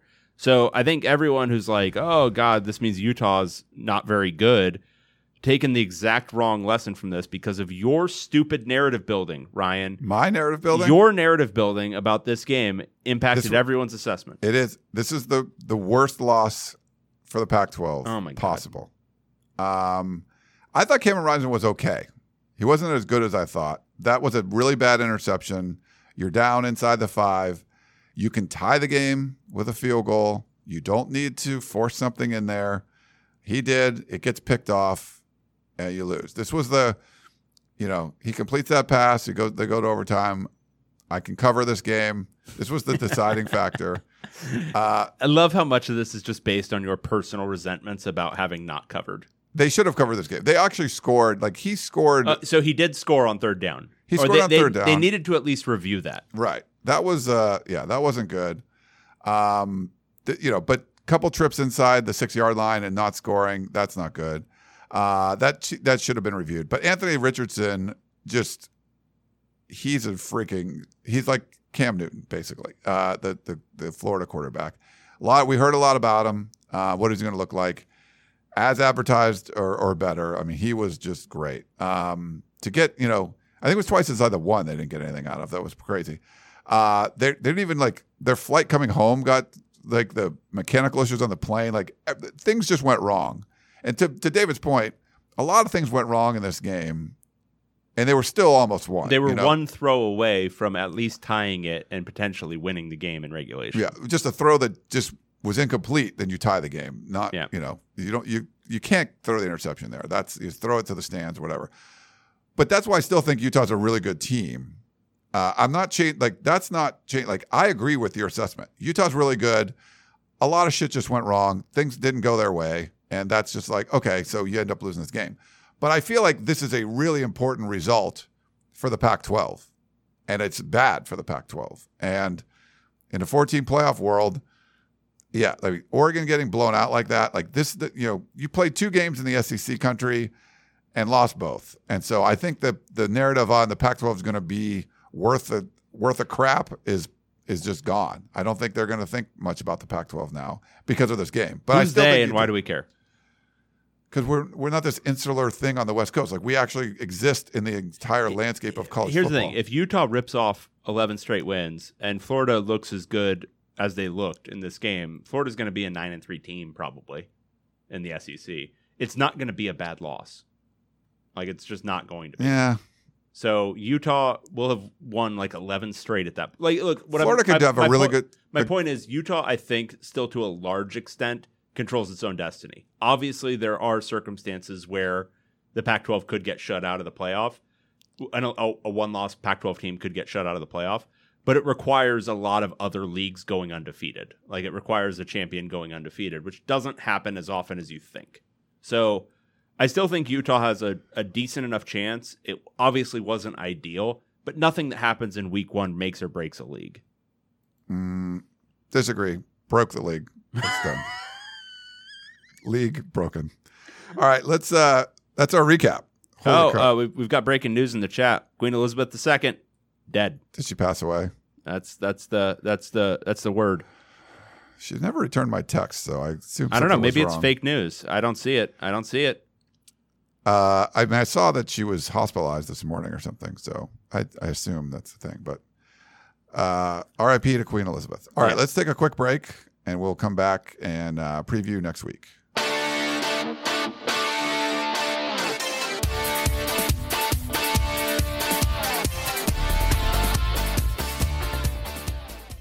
eBay Motors is here for the ride. Remember when you first saw the potential? And then through some elbow grease, fresh installs, and a whole lot of love, you transformed 100,000 miles and a body full of rust into a drive that's all your own. Look to your left, look to your right. It's official. No one's got a ride like this. There's nothing else that sounds like, feels like, or looks like the set of wheels in your garage. With over 122 million parts, you can make sure your number one ride or die stays running smoothly. So there's no limit to how far you can take it. Brake kits, turbochargers, engines, exhaust kits, roof racks, LED headlights, bumpers, whatever your baby needs, eBay Motors has it. And with eBay Guaranteed Fit, it's guaranteed to fit your ride the first time, every time, or your money back. Plus, at these prices, well, you're burning rubber, not cash. Keep your ride or die alive at ebaymotors.com. Eligible items only. Exclusions apply. Hey, I'm Brett Podolsky, co founder of The Farmer's Dog. We make fresh food for dogs. We started the company when we saw what a huge difference it made in my own dog, Jada, when she stopped eating ultra processed kibble and started eating fresh, whole food. The Farmer's Dog food isn't fancy, it's just real food delivered to your door in pre portioned packs. It's better for them and easier for you. Get 50% off your first box at thefarmersdog.com slash podcast. That's thefarmersdog.com slash podcast. How's your break? My break was good. How was your break, David? It was great. Nice. Great. Um, okay. Well, she is we- dead. She is. She's Yeah, passed she away. Uh, how old was she? She was like Uh, old as hell. 96. 96. That's a lot. Um, yeah, that's a lot of years. But yeah, I mean, I don't know much. I, I'm not a big royal family uh, person. I don't know much about it, but she seemed like a a good human being. So A lot of bodies on that monarchy. A lot of, a lot of, a lot of death and destruction. oh, you're gonna do okay. We're gonna Just go saying. there. All right. Whatever. I don't know. Uh, all right, let's get to our game previews. Uh, all Saturday games this week, right? I believe. Yep. Nothing Okay. early. So we're going to go through in the order of which they will be played uh, this time, and we're going to do our picks against the spread. Before we do that, um, the survival pool, we have to talk a little bit about that. So last week, you and I both picked Stanford. This week, we both pick California. So we're staying, we're, we're on the same lines, at least for right now. Thanks to, uh, we got the, the tabulation. Uh, Matthew does an awesome job with that. So thank you for doing that. We have, um, it's a little bit of like kind of breaking news. Um, we have we, we have to give out a gift card for sure, a jockey gift card. We have our podcast of champions listener of the century. Okay, this is an award. We should have waited till hour and fifteen minutes in the show to talk about Mark Mark S to be specific. So we had uh, like hundred, I don't know, two hundred people, something like that, enter the the picks, the you know, that survival pool. Only three people didn't advance because three quarters of them picked Stanford, and so and then some some other teams were picked. Two people picked Utah, which I get. That's just a tough one, a road game in the swamp. But you know, You get people picking Utah at Florida with a three point spread. I don't get it. Like Utah's going to get some wins down the road. Like that's you don't need to get Utah out of the way. Like I, I don't know why you pick Utah. Whatever. You picked Utah in the first week. Maybe you don't understand how the survival pool works. You just pick the team you think is the best or something. I'm not sure. But there's one team that you definitely should not have picked. And Mark S did it and paid the price. Uh, he picked Colorado. We had one person Wow. Pick Colorado. Mark, wherever you are, I need you to email us the show. I will send you a gift card to Jockey. They're supposed to be on the way. As soon as I get one, I will send it your way. You are the P- POC listener of the year for picking. So he was probably going gal- he was going galaxy brain because he was thinking, look, Colorado doesn't have a win on the schedule that I can see. TCU might be bad. I'm going to get this one out of the way and then I've got that under my belt. No one else can pick Colorado the rest of the year because they're going to lose every other game. I'm going to get the one win. That's what he was thinking. I mean, okay, so at Air Force, at Minnesota. I guess if you have to pick Colorado in an out of conference game, you pick the home one. But would you rather? I, I don't know, dude. I don't know. It's yeah, real, really bad one. you're really thinking like because if you're worried about week 12 taking colorado against whatever like utah like okay when do i got to sneak colorado in i'm going to try to sneak them in week one No. I, I yeah but you are the pac 12 i mean you You- you- embody listener- what the pac 12 Yes. what the pac 12 podcast is Listener of the century. the incompetence level is as high as ever so i'm just you are the listener of century sorry i didn't run that by dave i just thought he would agree Absolutely. okay uh what let's go to our first game we've got Utah Utes. This is against uh, Southern Utah. What the hell are the Southern Utah? Uh, they're the Thunderbirds. Yeah. So it's sort of like a caw. Hmm. You like it? Yeah, I like that. Or should it be thunder. thunder, first? caw. Nice. Is that good? Yeah. Which one was better? Uh, the first one was better. Okay. Didn't blow out the, the mic. Hey, I was I was stood a little bit further back. Nice. And by stood, I mean sat, as I do. Uh, this is on at 10:30 a.m. on the Pac-12 Network, Southern Utah, traveling to number 13 Utah. Uh, I I feel like number 13 Utah is going to take out some biblical fury. Is it biblical? Should be Book of Mormonical. they'll, they'll take out some fury of some religious variety, some fervor Okay. uh, on uh, Southern Utah. Um, but will they do it to the tune of 45 and a half points? Yeah. Because that's our spread on this one. Yeah. I don't think so. I think they're going to blow them out, but I don't think it's going to be 45 and a half points. So I'll take Southern Utah plus the points. That's just That's it's too many way points. too many points. And like, are you like this is a you know a, a team in your own state? Are you really going to want to like blow them the f out? I don't know. Maybe. Um, I got little notes from the Pac-12. Uh, Utah's won 26 consecutive non-con home games, so probably going to win this one. Third longest active streak in the FBS. Uh, last time they lost was Boise State, and it was bad, 36 to three back in 2006. And their average, uh, they've scoring 37.2 points per game during that streak, and the average margin of victory is 22.2. So I don't know about 45 and a half. I think that's just too many points. So I will go with Southern Utah as well. Toads.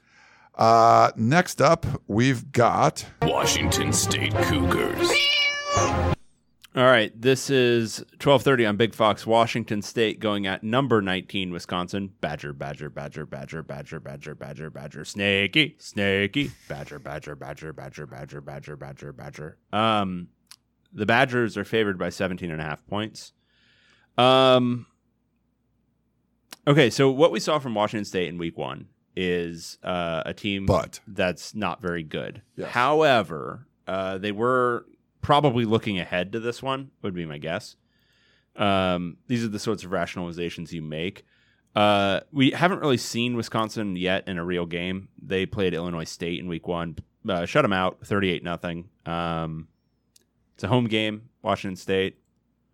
17 and a half is a lot, but I'm still going to take Wisconsin. Yeah, me too. Um, sorry, Washington State. I just can't. Like, I feel like the comeback, you could turn around can happen. The game one, game two thing is going to have to happen, but you're struggling with Idaho. Like, this is Wisconsin on the road, Camp Randall, jump around, all that stuff. Badger, Badger, Badger. Badger, Badger. I don't think. Um, Renard Bell, the wide receiver for for Washington State, Dave, he had a touchdown pass on Saturday against Idaho. He's now caught a touchdown from seven different quarterbacks. Pretty cool, huh? That is pretty cool. Um, dating back to 2006, uh, Darren Carrington is the only other Pac-12 receiver to ca- catch seven passes, uh, TG passes from seven different quarterbacks for Oregon and then for Utah as well. So he was on different teams, um, and then he's got uh, Bell's had total caught a pass from nine different quarterbacks during his time in Pullman, but seven touchdowns. So that was kind of cool one. yep. So thanks to the Pac-12 for that note. Uh, all right, we're going to stick with the same. So we'll probably start at 0 2 again, right? Because we're agreeing on the first two games. True. That- okay. Yeah, yeah. Here's one I will probably agree on. Colorado Buffaloes. 12:30 p.m. on CBS. Uh, Colorado traveling to the United States Air Force Academy. Uh, these are the Falcons. So, caw, caw. I can only do crows. That's it.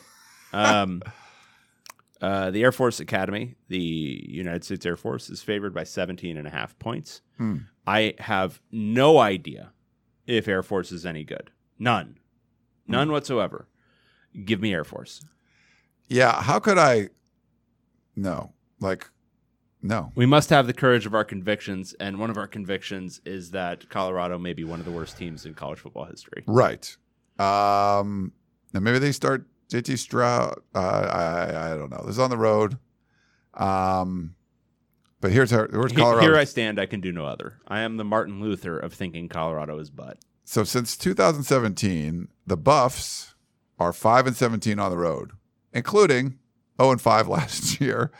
Uh, They're combined 39, 32, 9, and 1 all time on the road versus in state Division One teams, which Air Force would be. Um, they're 5 and 1 at Air Force, but I don't think it's going to matter. Uh, this, I don't know much about Air Force either. I can't, with a good conscience, pick Colorado uh, in this game. So give me Air Force. Uh, go Falcons or whatever they are. Yeah, go Falcons. Um, sorry, we feel bad because the Buffs. We Yeah, like the Buffs. I love the Buffs, but I, I think there's going to be so but. It's it's hard, man. Okay, next up we've got California Golden Bears. This is a 1 p.m.er again on a Pac-12 regional network. Uh, the UNLV Running Rebels. Um. Oh, there's pee running down my leg. I'm running from the Union. They're gonna kill us. Uh, taking on the California Bears. Uh, Cal is a 13 point favorite over UNLV Hmm. uh, in Berkeley. Um, UNLV in week one uh, uh, pasted Idaho State. yeah, Uh, last year, UNLV was horrible, yes, two and ten. Um, all these really- big number, all these yeah, big spreads. really, really bad. Uh, I got to take Cal here. yeah, Thirteen points is uh, that's that's that's not enough. I think they can beat them by a couple touchdowns. Uh, so Yeah. yeah, give me Cal. I feel pretty good about this one, uh, and we'll roll from there. Okay. Uh, oh wait, oh, let me give you your Cal stat. Um, you know how many turnovers Cal committed last year? How many? Just ten. It was the second fewest in the Pac-12. Six games. Half the time they didn't commit a turnover. So, and three games with just one. They are 21 and 13 under Justin Wilcox when committing one or fewer turnovers. So I think Wow. think they don't turn the ball over. They cover the spread. They turn the ball over a couple of times. They probably won't cover the spread. There you go. Uh, all right. Next up, we've got Washington Huskies. Another 1 p.m.er on a regional Pac-12 network. Uh, Portland State Vikings. I'm Uhtred, son of Uhtred, Uhtred of Bebbanburg. Uh, taking on Washington. That was a little Last Kingdom reference for everyone out there. don't even know what that is. Uh, this is uh, Washington. Uh, Washington's a 28 and a half point favorite. Uh, Portland State's uh, classically a pretty good FCS school. Um, however, Washington's going to pace them by more than that. So give me Washington. I feel like this is because if Washington was favored, is because they have a lot of talent, but they had like a Jimmy Lake offense kind of thing, you're like, no, there's no way. This is going to be an off, uh, Washington offense that's just scores a bunch of points. The backups are going to score points, and I think they cover this one um, fairly easily. Okay. Next up, we've got. Oh wait, let me give you your Washington stat. Sorry, I got all these good stats. Michael Penix became the first Washington quarterback with 300 Penix. yards passing, four touchdowns in his first game with the team since Jake Browning. no, which Jake, Jacob Eason, in 2019 versus Eastern Washington. Jake Penix. Second straight year for a Pac, uh, Pac-12 quarterback has accomplished this feat with Jackson Dart against Washington State last year. So 300 plus yards and four touchdowns. I think that's why they end up covering the spread. All right, next up we got UCLA Bruins. All right, this is on at 2 p.m. Uh, on the Pac-12 network. Uh, Alabama State FCS school, the Hornets. I don't know. Does that work? mm, sure. You like that? Uh, going to UCLA to take on the Bruins. Um, here's what I'll say about Alabama State. Alabama State is one of the worst FCS schools. They're not good. Um, UCLA should be respectful and not cover the 50 and a half point spread, and I'm going to bet on them not doing so. Same. Um, I mean, I can't imagine U- UCLA scoring 50 in this one. No, they shouldn't. Like what they should do is win a solid five touchdown game and call it a day. Like, Right. Put in the third string guys because it's just you know You're not, yeah. you're not trying to set records against ASU. This ASU. So the other ASU will blow them out by seven. so this cares? game happened because UCLA ducked Michigan or something? Is that what ha- is that what's the deal? Uh, yeah. So Michigan, Michigan uh, ducked the game. Uh, Not UCLA. No, it was Michigan that backed out. it, Uh, I will kill you.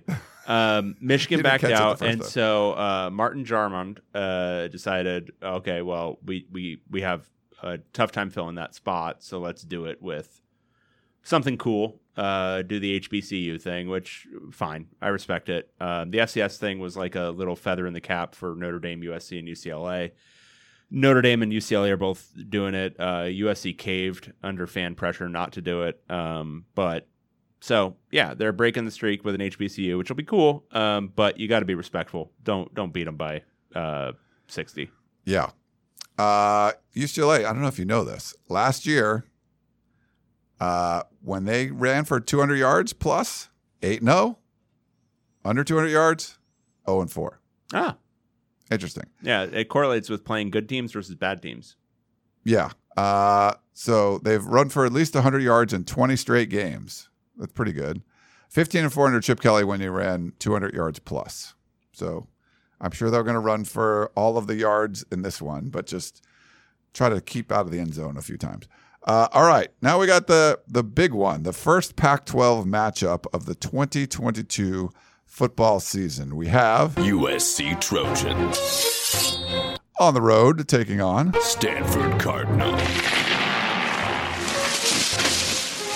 All right, this is uh, at 4:30 p.m. on ABC. Number 10 USC traveling to Stanford. Always a weird one every single year, um, and it seems like Vegas is uh, once again predicting a weird one. Uh, Stanford is only an eight-point dog uh, in this game. Um, we are on the record as thinking Stanford is still booty. Um, and USC, uh, their offense looked uh, gangbusters against Rice. Um, Rice and Stanford, weirdly enough, uh, run a similar offense uh, because of their lineages. Um, I gotta go. So here's the thing: my instinct is USC wins this game by 38, not eight right. but I have to like go with history. Like, there's a little bit of me that's like, well, the history of this is that Stanford always weirdly wins a game. Will this be one of the Stanford games that they weirdly win? And I just can't see it. So give me USC. I don't feel great about it. Uh, I feel really, I feel pretty confident about this one. How Um, confident did you feel last year about USC Stanford? I mean, it was like a weird USC team, so I don't like. Yeah, but I just thought didn't- Stanford was terrible. Yeah, I know. This I know. This is not I- a terrible USC team. I'm It's with you. I'm with you. I think USC should blow them out. I think they should, but it's just Stanford's always weird. They beat Oregon last year. Why did that happen? Um, yeah, well, because uh, the the offensive coordinator was sick. He didn't go. um, yeah, I know Stanford could do some weird stuff, but this is not going to be it. Um, this is they're not. So I think Stanford's receiver core is better. Uh, I think they could, you know, the defense will be okay, but they're just not going to be able to. Like Kyu Blu Kelly is like amazing cornerback, but he can lock up one receiver. He can't lock up all of them. So I think USC is just going to score too many points in this one. So um, Stanford wins those games where they can kind of get out ahead of you and just sort of like you know boa constrictor strangle you and stuff. Right. I just think USC is going to just track meet it and then. Um, they, I mean USC had 58 offensive plays against Rice and scored Right. 66 points. Now there was, but they just were very efficient. So Okay. Uh, fun facts USC's three interceptions, return for touchdowns, was a school record and a Pac 12 single game record.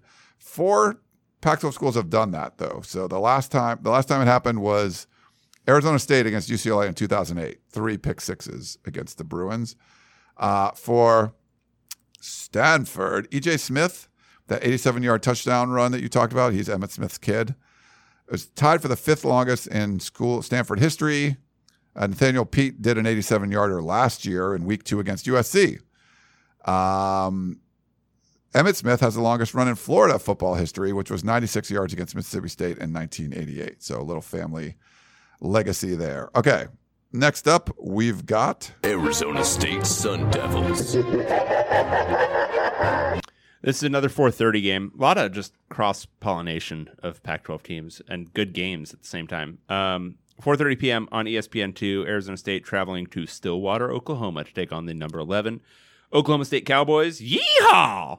Um, Oklahoma State's a what did I have them as? 11 point favorite. 11 point favorite. Um, so this one really comes down to how much of a believer you are in ASU uh, after that opening game, and I'm just not ready to get there. Um, I think Oklahoma State is a better program, better team. They always have an offense, ASU, if if ASU, I'll be prepared to go ASU after this game if they're respectable. They don't even have to win, but just be respectable. Yes. But I think Oklahoma State um, wins by three touchdowns. If Arizona State covers, I'm definitely going to be a bigger, bigger believer in the Sun Devils, but I can't I can't go there yet.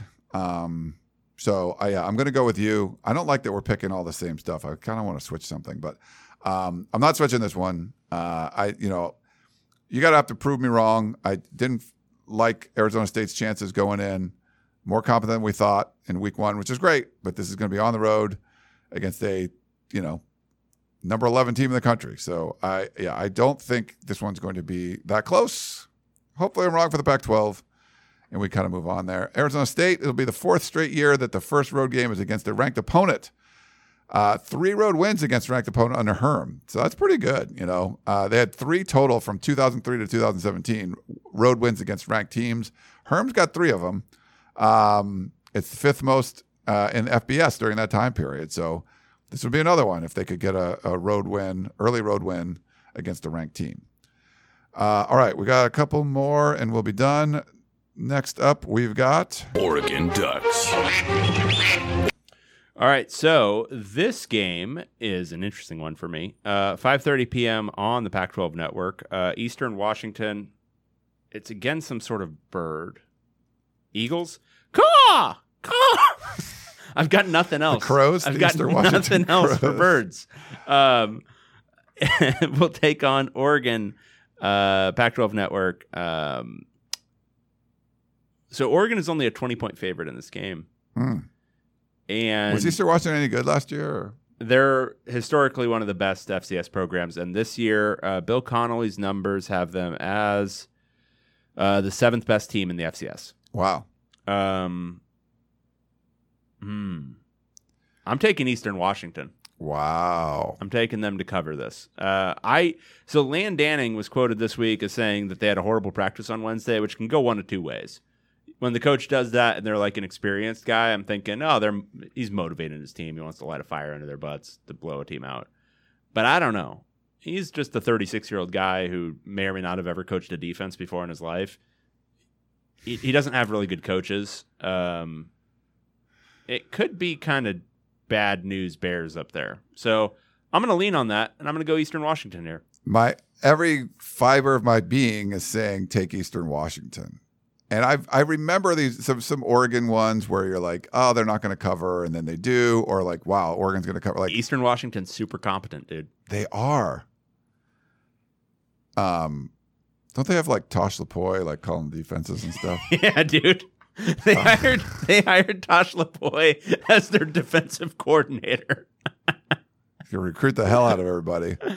Well, because because Landanen can handle the defense because of his his his experience under Kirby Smart. Landaning was a GA in 2015. Like that's how recently he Damn was just a guy holding a clipboard. Okay, Eastern Washington. Uh, I was. I really want to pick Oregon, and I'm gonna. It's gonna kick. I'm just gonna. You know, but if that was the only one we did differently, and I lose because I'm like, that would have been. I've been really pissy. They they screwed me last week. Like I'm not taking them to. Yeah, I'm not. Yeah, I'm not gonna feel bad about that. All right, uh, two more left. Oregon State Beavers. Oh wait. I got to forget the Oregon thing. Oregon's won 19 home games, straight home games, third longest active streak in FBS. Uh, 28 straight non-conference home games. That's second longest streak, and 11 straight non-conference games over non-SEC opponents. So How'd they do on Wednesdays in the fall when it rains? just a you you you, uh, you getting mad at my stats here? um, 7:30 p.m. on CBS Sports Network. Oregon State uh, traveling to Fresno State. So it's that Mountain West road game, which I think you should always be nervous about. Fresno State, the Bulldogs. What did I do last week? Like, like just some weird noises because bulldogs are horrible, fucked up animals. um, uh, Oregon State is a one point favorite on the road. This opened, interestingly enough, as a Fresno State uh, by one and a half points. The line has moved towards Oregon State. Yes. I this is the this is one where I'm I'm out to see a little bit because I think Fresno State's going to be good this year. Um, they have the do they still have the great Jake Haener? They have Jake Haener. Um, He did not come to uh, Washington. Yeah. So that's why Um, they had to get Michael Penix. Phoenix. Uh, Oregon State has though the great uh, Chance slash Chase Nolan. Um, Oregon State was really good on the road last year, right? no, they weren't. Oh, No, give me Fresno State. really? Yeah, All right, I'm going to go. I'm going with the Beavs. I'm taking Oregon State. One point, whatever, it doesn't matter. Uh, no, I think they're going to be. There's no way they're going to be as you know the ten. I got to go all in the ten and two, right? So they got to go on the road and beat Fresno State. I think they will. Uh, go Beavs again, and for Oregon State, they've averaged 19.5 yards per completion on Saturday against Boise State.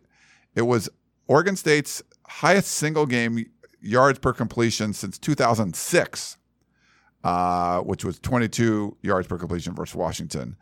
Out of the 15 total passes completed, six of them for went for at least 25 yards. Big play offense. Goes on the road. Tough place to play.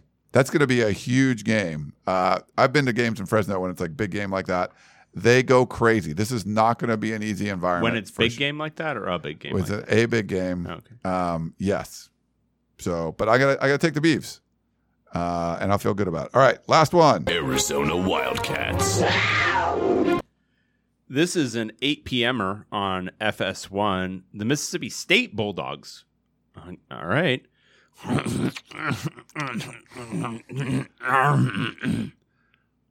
you like that? Yeah, Yeah. It was like I could he- I could hear the inbreeding, uh, tra- effed up DNA that they have. uh, traveling to Tucson to take on the great Arizona Wildcats. Uh, Arizona somehow, some way, is a ten and a half point dog in this game. I don't understand that. This is the Arizona Wildcats. The We have Arizona so many Wildcats Arizona Wildcat fans on our podcast feed. taking on some shit from Starkville, Mm. Mississippi. Are you kidding?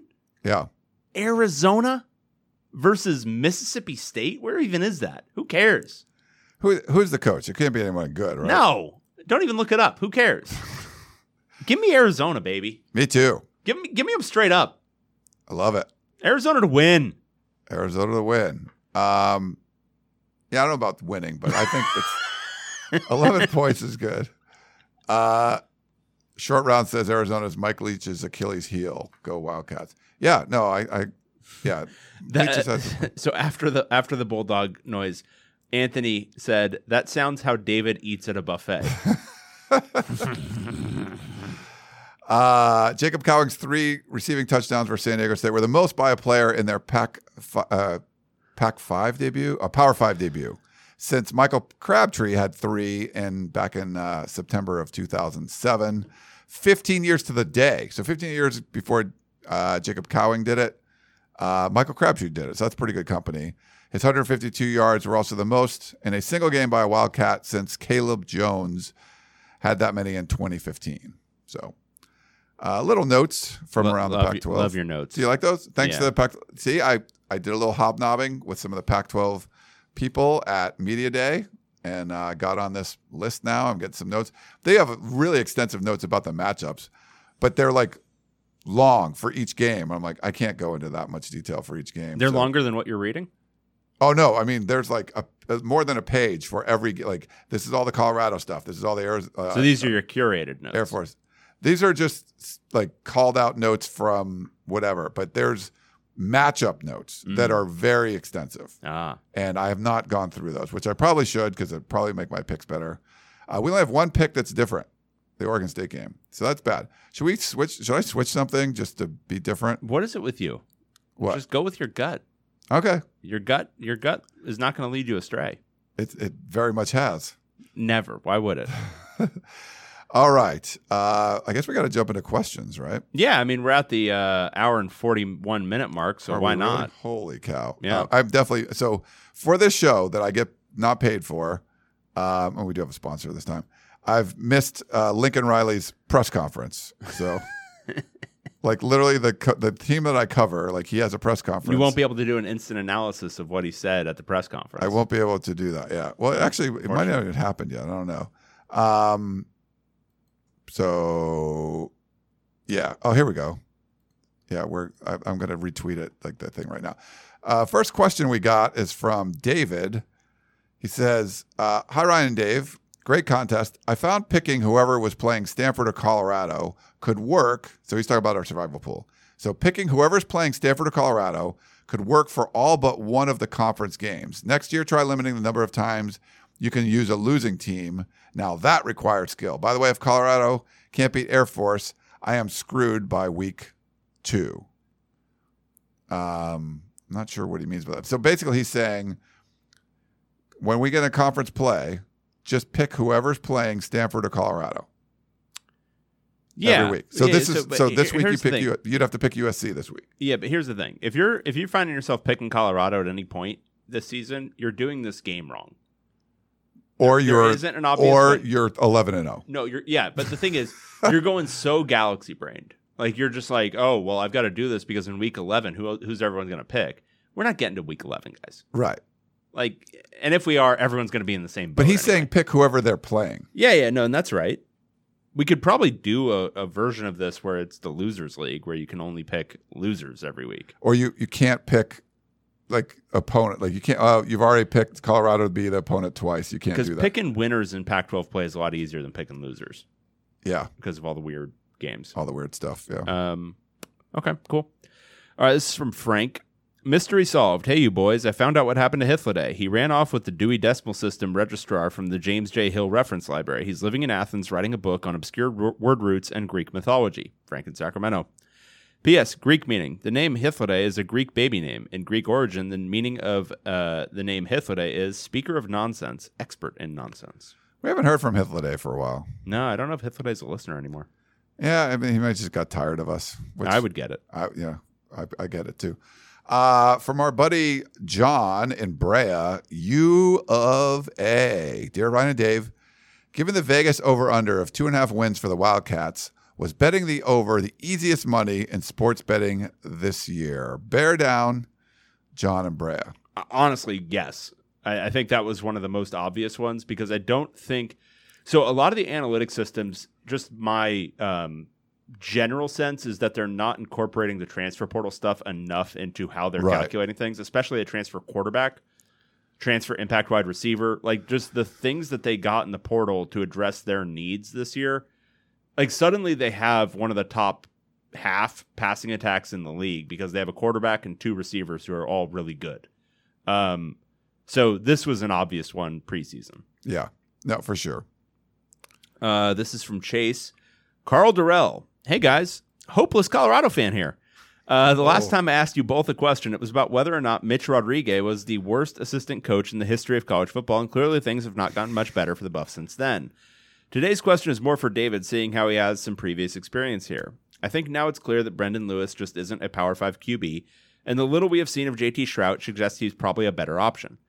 What I'm wondering is if you think Karl will make a switch, uh, or if his boring, risk adverse nature will make him play Lewis longer than he should. Thanks, and as always, keep up the good work. Chase, uh, his boring, risk averse nature has already made him play Lewis longer than he should. Uh, longer than he should was any snaps in the second half of that game on Saturday, and he did that. I wouldn't put it past him to start him again this week, um, or start Shrout and at the first sign of adversity bring in Lewis, and thus destroy the confidence of two quarterbacks at once. Um, he's a bad head coach. I, I think I can definitively say now. You know, I was I was hoping I was hoping that you guys would not get the full Karl Dorrell experience. You guys are getting the full Karl Dorrell experience, and that means it's going to be bad. Um, it's going to be bad because it's not going to be with early 2000s UCLA talent. It's with Colorado current talent, which isn't as good. And uh, that's not casting aspersions in Colorado. It's just the reality of the thing. There's no Maurice Drew. There's no Marcedes Lewis. Um, and it's it's going to be rough. Um, Yeah, you know, you guys have dealt with a lot of rough stuff over the last 15 years, so you guys are used to it. This is going to be worse. It's not going to be fun. Hopefully, you can get out from under Dorrell at the end of this year, um, but it's going to be a rebuild. Yep. Um, just a little update for thanks again to Matthew for doing the survivor pool results. But there were 258 entries, so 166 of the 250 pe- 50 50 258 people picked Stanford, but people picked Arizona State, and then kind of a spattering of the other one. But no one beats Mark S, who picked Colorado. Good for him. Uh, what what looks worse from Ross? Hey guys, which looked worse for the conference? My Ducks being thrown into a wood chipper by possibly the best team in college football, or Utah losing to an unranked Florida team with a brand new coaching staff. I'm so sorry, Ross, but it's your team being thrown into a wood chipper. Um, like it was. So the duck flew into the wood chipper, and then it was just this explosion of feathers, and then a, a, a slight goo, like this gamey viscera, kind of just um, leaked out of the bottom of the thing. But basically, most of the meat of the duck was vaporized. So all that was left over was just feathers and like this gamey, like I don't know, like a little foie gras, like a, a just a this just this mess. I could see like the little hook of the bill was like off yeah, to the yeah, side, yeah, maybe. yeah, yeah. It couldn't quite get chipped up. Um, but that was that was one of the worst bloodbaths I think I can remember seeing. Aside from again, USC versus Alabama was close. So if you want to take solace, maybe you do have Sam Darnold on the sideline. Yeah. Maybe Uh, maybe Ty Thompson is that guy, and we're all just missing it. But um, if you don't, and really you don't need a Sam Darnold for your offense, you need a you need the equivalent for your defense, and I don't think that exists. yeah, I think you're being a little kind though on the wood chipper. I would say I would go more like channel your inner itchy and scratchy, and like you sort of like cut off the duck's leg, you know, duck's legs, cut off his head, uh, cut off his wings, and then you sort of like he's in pain, and you put it back together, sew him back together, and then you shoot him, and then you like patch him up a little bit, and then you throw him in the wood chipper. Like you have to like really brutalize this. This this duck was not just one one incident happening to it. Like there was a whole bunch of things happening. You have to go full itchy and scratchy to go how bad it was for the ducks. Um, all right. Wait, is this uh, is this is this you? You're next or me? Uh, I'm I'm not confused. I did the- I did this one. You did You're the next. the You're worst. next. Yeah, okay. you're, you're Frank. So, uh, Frank, uh, prediction: USC will score half of what they got. Oh, hang on, hang on. Somebody has asked me to do the sound effect of a duck going into a wood chipper. Ready? quack, quack.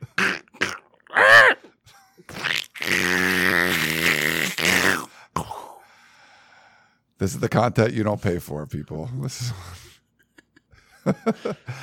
uh, Frank's prediction is that USC will score half of what they got against Rice. That would be 33. Stanford will score twice what Rice got, which is 28. So USC wins 33 28. So he has Stanford covering. Frank, uh, we disagree, but Yeah, we will very, see. very much so, Frank. Um, all right, this is from Orlando. Hmm. Relegation from disgusted Oregon fan. Okay.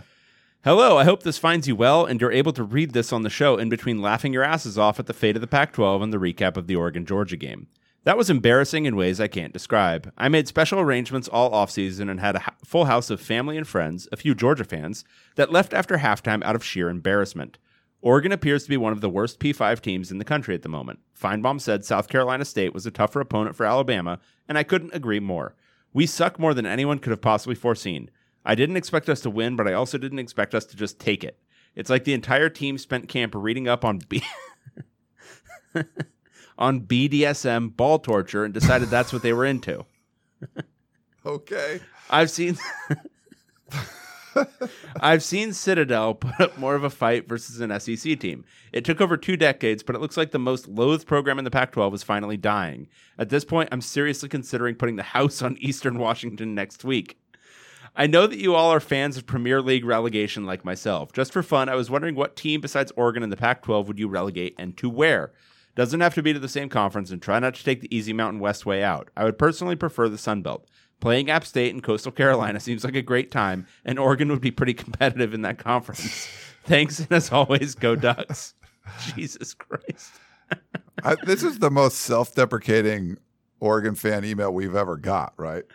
Oh my God, that is brutal. Yeah, that was a really good one. Um, so yeah, we do like the relegation thing. Like neither of us like soccer, but we love the relegation aspect of it. Uh, yeah, I don't know. What, do you-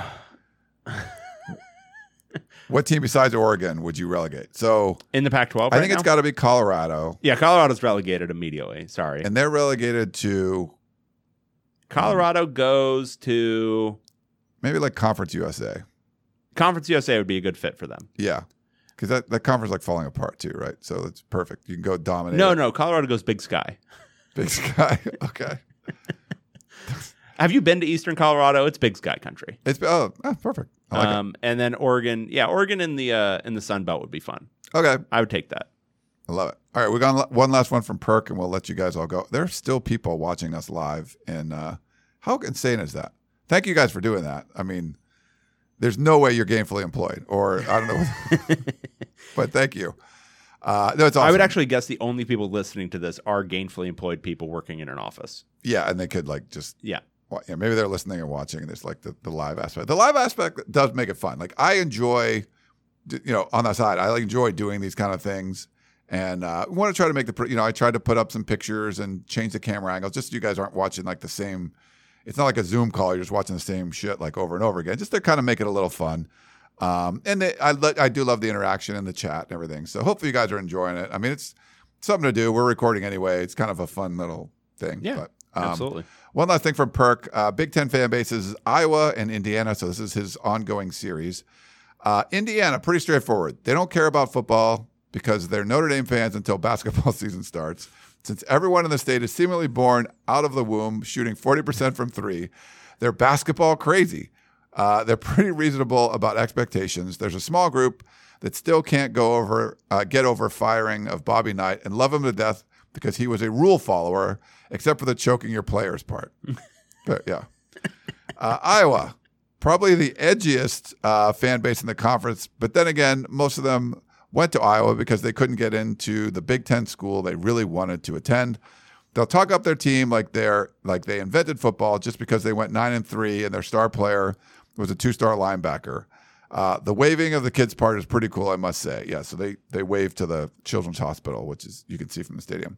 I feel bad for Dave because whoever he thinks uh, he could, I'm sorry, uh, whatever he thinks he could lose by leaving David Shaw in the Pac-12, he'll get even worse in return with Kirk Ferentz. They won seven to three on Saturday without scoring a touchdown, and have won six games in which they've punted eight or more times. The next highest win amount with that many punts is two. Also, his son is the OC. Thanks and have a great weekend. I saw a tweet where there was like, there's like, uh, I think it was scoring seven points. There's only been like 17 wins in like some really long time, and like Iowa has like six of them. It was, I don't have the numbers exactly right, but it's something like that. There's like, the game, there's not only been so many teams that have won a game, but scoring that few points, and Iowa's been on that list more than anybody. Right. And we have to watch a lot of Iowa football starting in two years. You realize that, right? Yes, Like that's a that's a thing that we have to do. Uh, Are you rethinking this move at all? I mean, I, it's, this is above my pay grade, but yeah. I mean, Are you thinking? Are you rethinking your optimism about this move? You have to watch Iowa football and care about it. you know, maybe they're not, Not to mention schedule for a while. Indiana football, Illinois football, Indiana would be kind of fun. all these I states. Do you know where they are? Could you point them out on a map? Uh, yes, I know, I know, I know the map pretty well. Yeah, I bet you do. But Illinois, I got to see. Illinois was my very first game uh, of a college when I went to Yeah, college. same. Yeah, we were talking about this. yeah, Yeah. yeah. Worst football game I've ever watched in my life. Uh, um, all right, I- we, we got a couple of uh, YouTube questions. okay. Should we should we answer Yeah, those? yeah, to let's these do people? those. All right, Carlos asks, what happens first? Colorado wins a football game, or Ryan caves in and changes David's background? Okay, this is not Ryan caving in. I've done enough, and actually, I'll give Dave props. He put something in the doc before the show, That's right. Our picks. That's two weeks in a row, baby. so he actually Don't get it did a little bit of pre-work for the show instead of me doing all this stuff. Uh, so that was cool. The background this, this is my office, like this is my studio. He is welcome to bring in a background, and I've told him, there's no way he's going to do it. He moves the helmet. I can show you like on that. People were liking the overhead cam. He moves the helmet from Right like there. here Right there. to there. He moves it out of his way, but he's still there. He's still got the tunnel It's more to make room for my computer. Otherwise, I don't really care. Right. Um, but you're welcome to send in a background. I have like a thing to hang that we could do that or something, but uh, I'm not going to put work into that. Um, yeah, you will so, yeah. eventually. Eventually, you're gonna. Oh, I left our Twitter handle up when I put the overhead thing. I know you well enough. Uh, oh yeah, you're not David David Woods. Yeah, look at that, uh, sucker. it's screwed up. Um, uh, the other thing I would say, um, oh, so oh right, sorry. There's another question. You ready? Yeah. Yep. Uh, this is from Ben. The Queen died today. Thoughts on monarchy versus. Look, I, I don't necessarily have objections to monarchy generally. Um, I think like there there's a there's a there's a There's Oh a God. scenario where a, a, a well-run monarchy, where the monarch is actually pretty close to that philosopher king, is pretty good, right? Yeah. Like if somebody can just make decisions quickly and get things done, that's great. The problem is when you add in all of the other stuff, like hey, it's got to be your stupid son who's going to be the next monarch. Um, well, your stupid son is probably inbred because you know that's just the way things, things these things go. Um, also, your your your your kid probably sucks. Like most, you know, most kids suck. So your kid probably does too. Um, and the thing is, like an original monarch, like somebody who like comes to power because of their like being cool. Uh, they did it because they were cool. Like they had some talent. It's the same thing with coaching, really. Like it's like um, you know, a, a coach is really good, and then his kid gets into coaching. How often is that kid good? Right. Not not often, because uh, they don't have the talent. They don't have the juice. They, They, don't might have the, the talent, but maybe not the drive, or maybe they, They, didn't. they're missing a piece. Yeah, they're like- missing an essential piece. They didn't have to like be a GA here and then move up. Like Right. they, their their path was easier. Like they didn't have the adversity if on the you way. could have a monarchy determined by like an assessment test, like you might be cooking with gas at that point. Hmm. The problem is the English monarchy is um, rife with uh, uh, just bandits and horrible people, and um, you know what uh, are the percentages of like English monarchs over the centuries that were like, like you said, the philosopher king, like like the, that were cool. They were English like they, they were like really good. Yeah. English monarchs, it's like two. Like it's not Total? much. Really? Yeah, that, Okay. it's it's English monarchs are so they're all like power hungry psychopaths. Um, but like there were like two who were kind of cool. Um, but no, English monarchs have been pretty bad. Like Russia has had a couple of better ones. Yeah. Um, like Catherine the Great and Peter the Great were both better um, than pretty much anyone in in English uh, monarch history. Um, uh, a lot of the German monarchs were pretty cool. Oh. Um, most of the French monarchs were inbred freaks, like just absolute psychopaths. Try to take over the, world. The Austrian and Spanish Habsburgs were obviously among the most inbred people in the world. Yeah. Um, so just not much good there. So I think if you could iron out the kinks with monarchy, then you'd be, you know, you, you'd have something. Because I think having one person who can just like make the big decisions, if Yeah. they're really good at it, you get a lot of the the the, the bullshit out of the way. we could use one of those in college football. Yeah. I, I think I read there was one book I read. I probably have it around here. The um, it was a like the Russian. What was the uh, the last monarch family? The uh, something offs. Uh, The Romanovs. Romanovs. Yeah, yeah. It was about Yeah. the Romanovs because and then you know Lenin like you know the Lenin stuff kind of came after that. But it's kind of ironic that you would end like the best the best monarchs were probably the Russians, and then they had the the revolution and you know. So Ben makes the point that I'm comparing an absolute monarch to a constitutional monarch, which I am doing. Um, Britain's monarchy uh, uh, devolved over time from an absolute or close to absolute to constitutional. The idea of an absolute monarchy is actually like kind of faulty historically. Like none of them were really absolute. There was always like councils of nobles and shit. Yeah. Um, France got the closest probably in the 1700s, but even then it wasn't really. Um, so yeah, Britain's was the most, I guess you could say, democratic. But all that meant is that you had a bunch of inbred lords also telling you what to do. Um, it didn't get truly constitutional until sometime in the 1800s. Gotcha. Well, at- the two hour mark, we definitely want to talk about constitutional monarchies. That's exactly where this show should be. so, at least it was like at the beginning when people were like, Isn't this like a football show? Or like, Well, it's hour number two, or I guess we're going to hour number three. We're about that. final final comment. I just heard the Queen died, so naturally I tuned into the POC. and then hashtag RIP Bozo. I mean, I don't know much. more. Long live the Queen. Uh, we dropped from 39 people. Wa- oh, no, no. We went up to 40. More People- people, tuned in right there.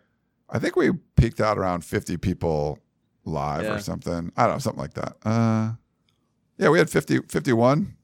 Tight two hours. A tight, tight two hours. The opposite. What's the opposite of tight? Yeah, that's what we were here. Expansive. Uh, well, thank you everyone for listening on our podcasting feed, and thank you for tuning in live. I think this was fun. This was a really fun kind of live show. A lot of good comments and everything. Um, but we appreciate all that, and uh, yeah, we're looking forward to week two. Enjoy your weekend of Pac-12 football. For David Woods, I am Ryan Abraham. Signing off. Hope you enjoy the show. And we will talk to you next time. Phoenix. Okay, picture this. It's Friday afternoon when a thought hits you. I can waste another weekend doing the same old whatever, or I can conquer it. I can hop into my all new Hyundai Santa Fe and hit the road. Any road. The steeper, the better. Because my all new Santa Fe is available with HTRAC, all wheel drive, so I can hit the trail without a worry in the world. Heck, with three rows and best in class rear cargo space, I can pack the whole family in with all our gear. We've got available dual wireless charging for our phones, so we'll never lose touch with civilization, and we won't lose touch with the primordial power of Mother Earth. So, which is it? Waste the weekend or do something a little more epic? And conquer it in the all new Hyundai Santa Fe. Visit HyundaiUSA.com or call 562 for more details. Hyundai, there's joy in every journey.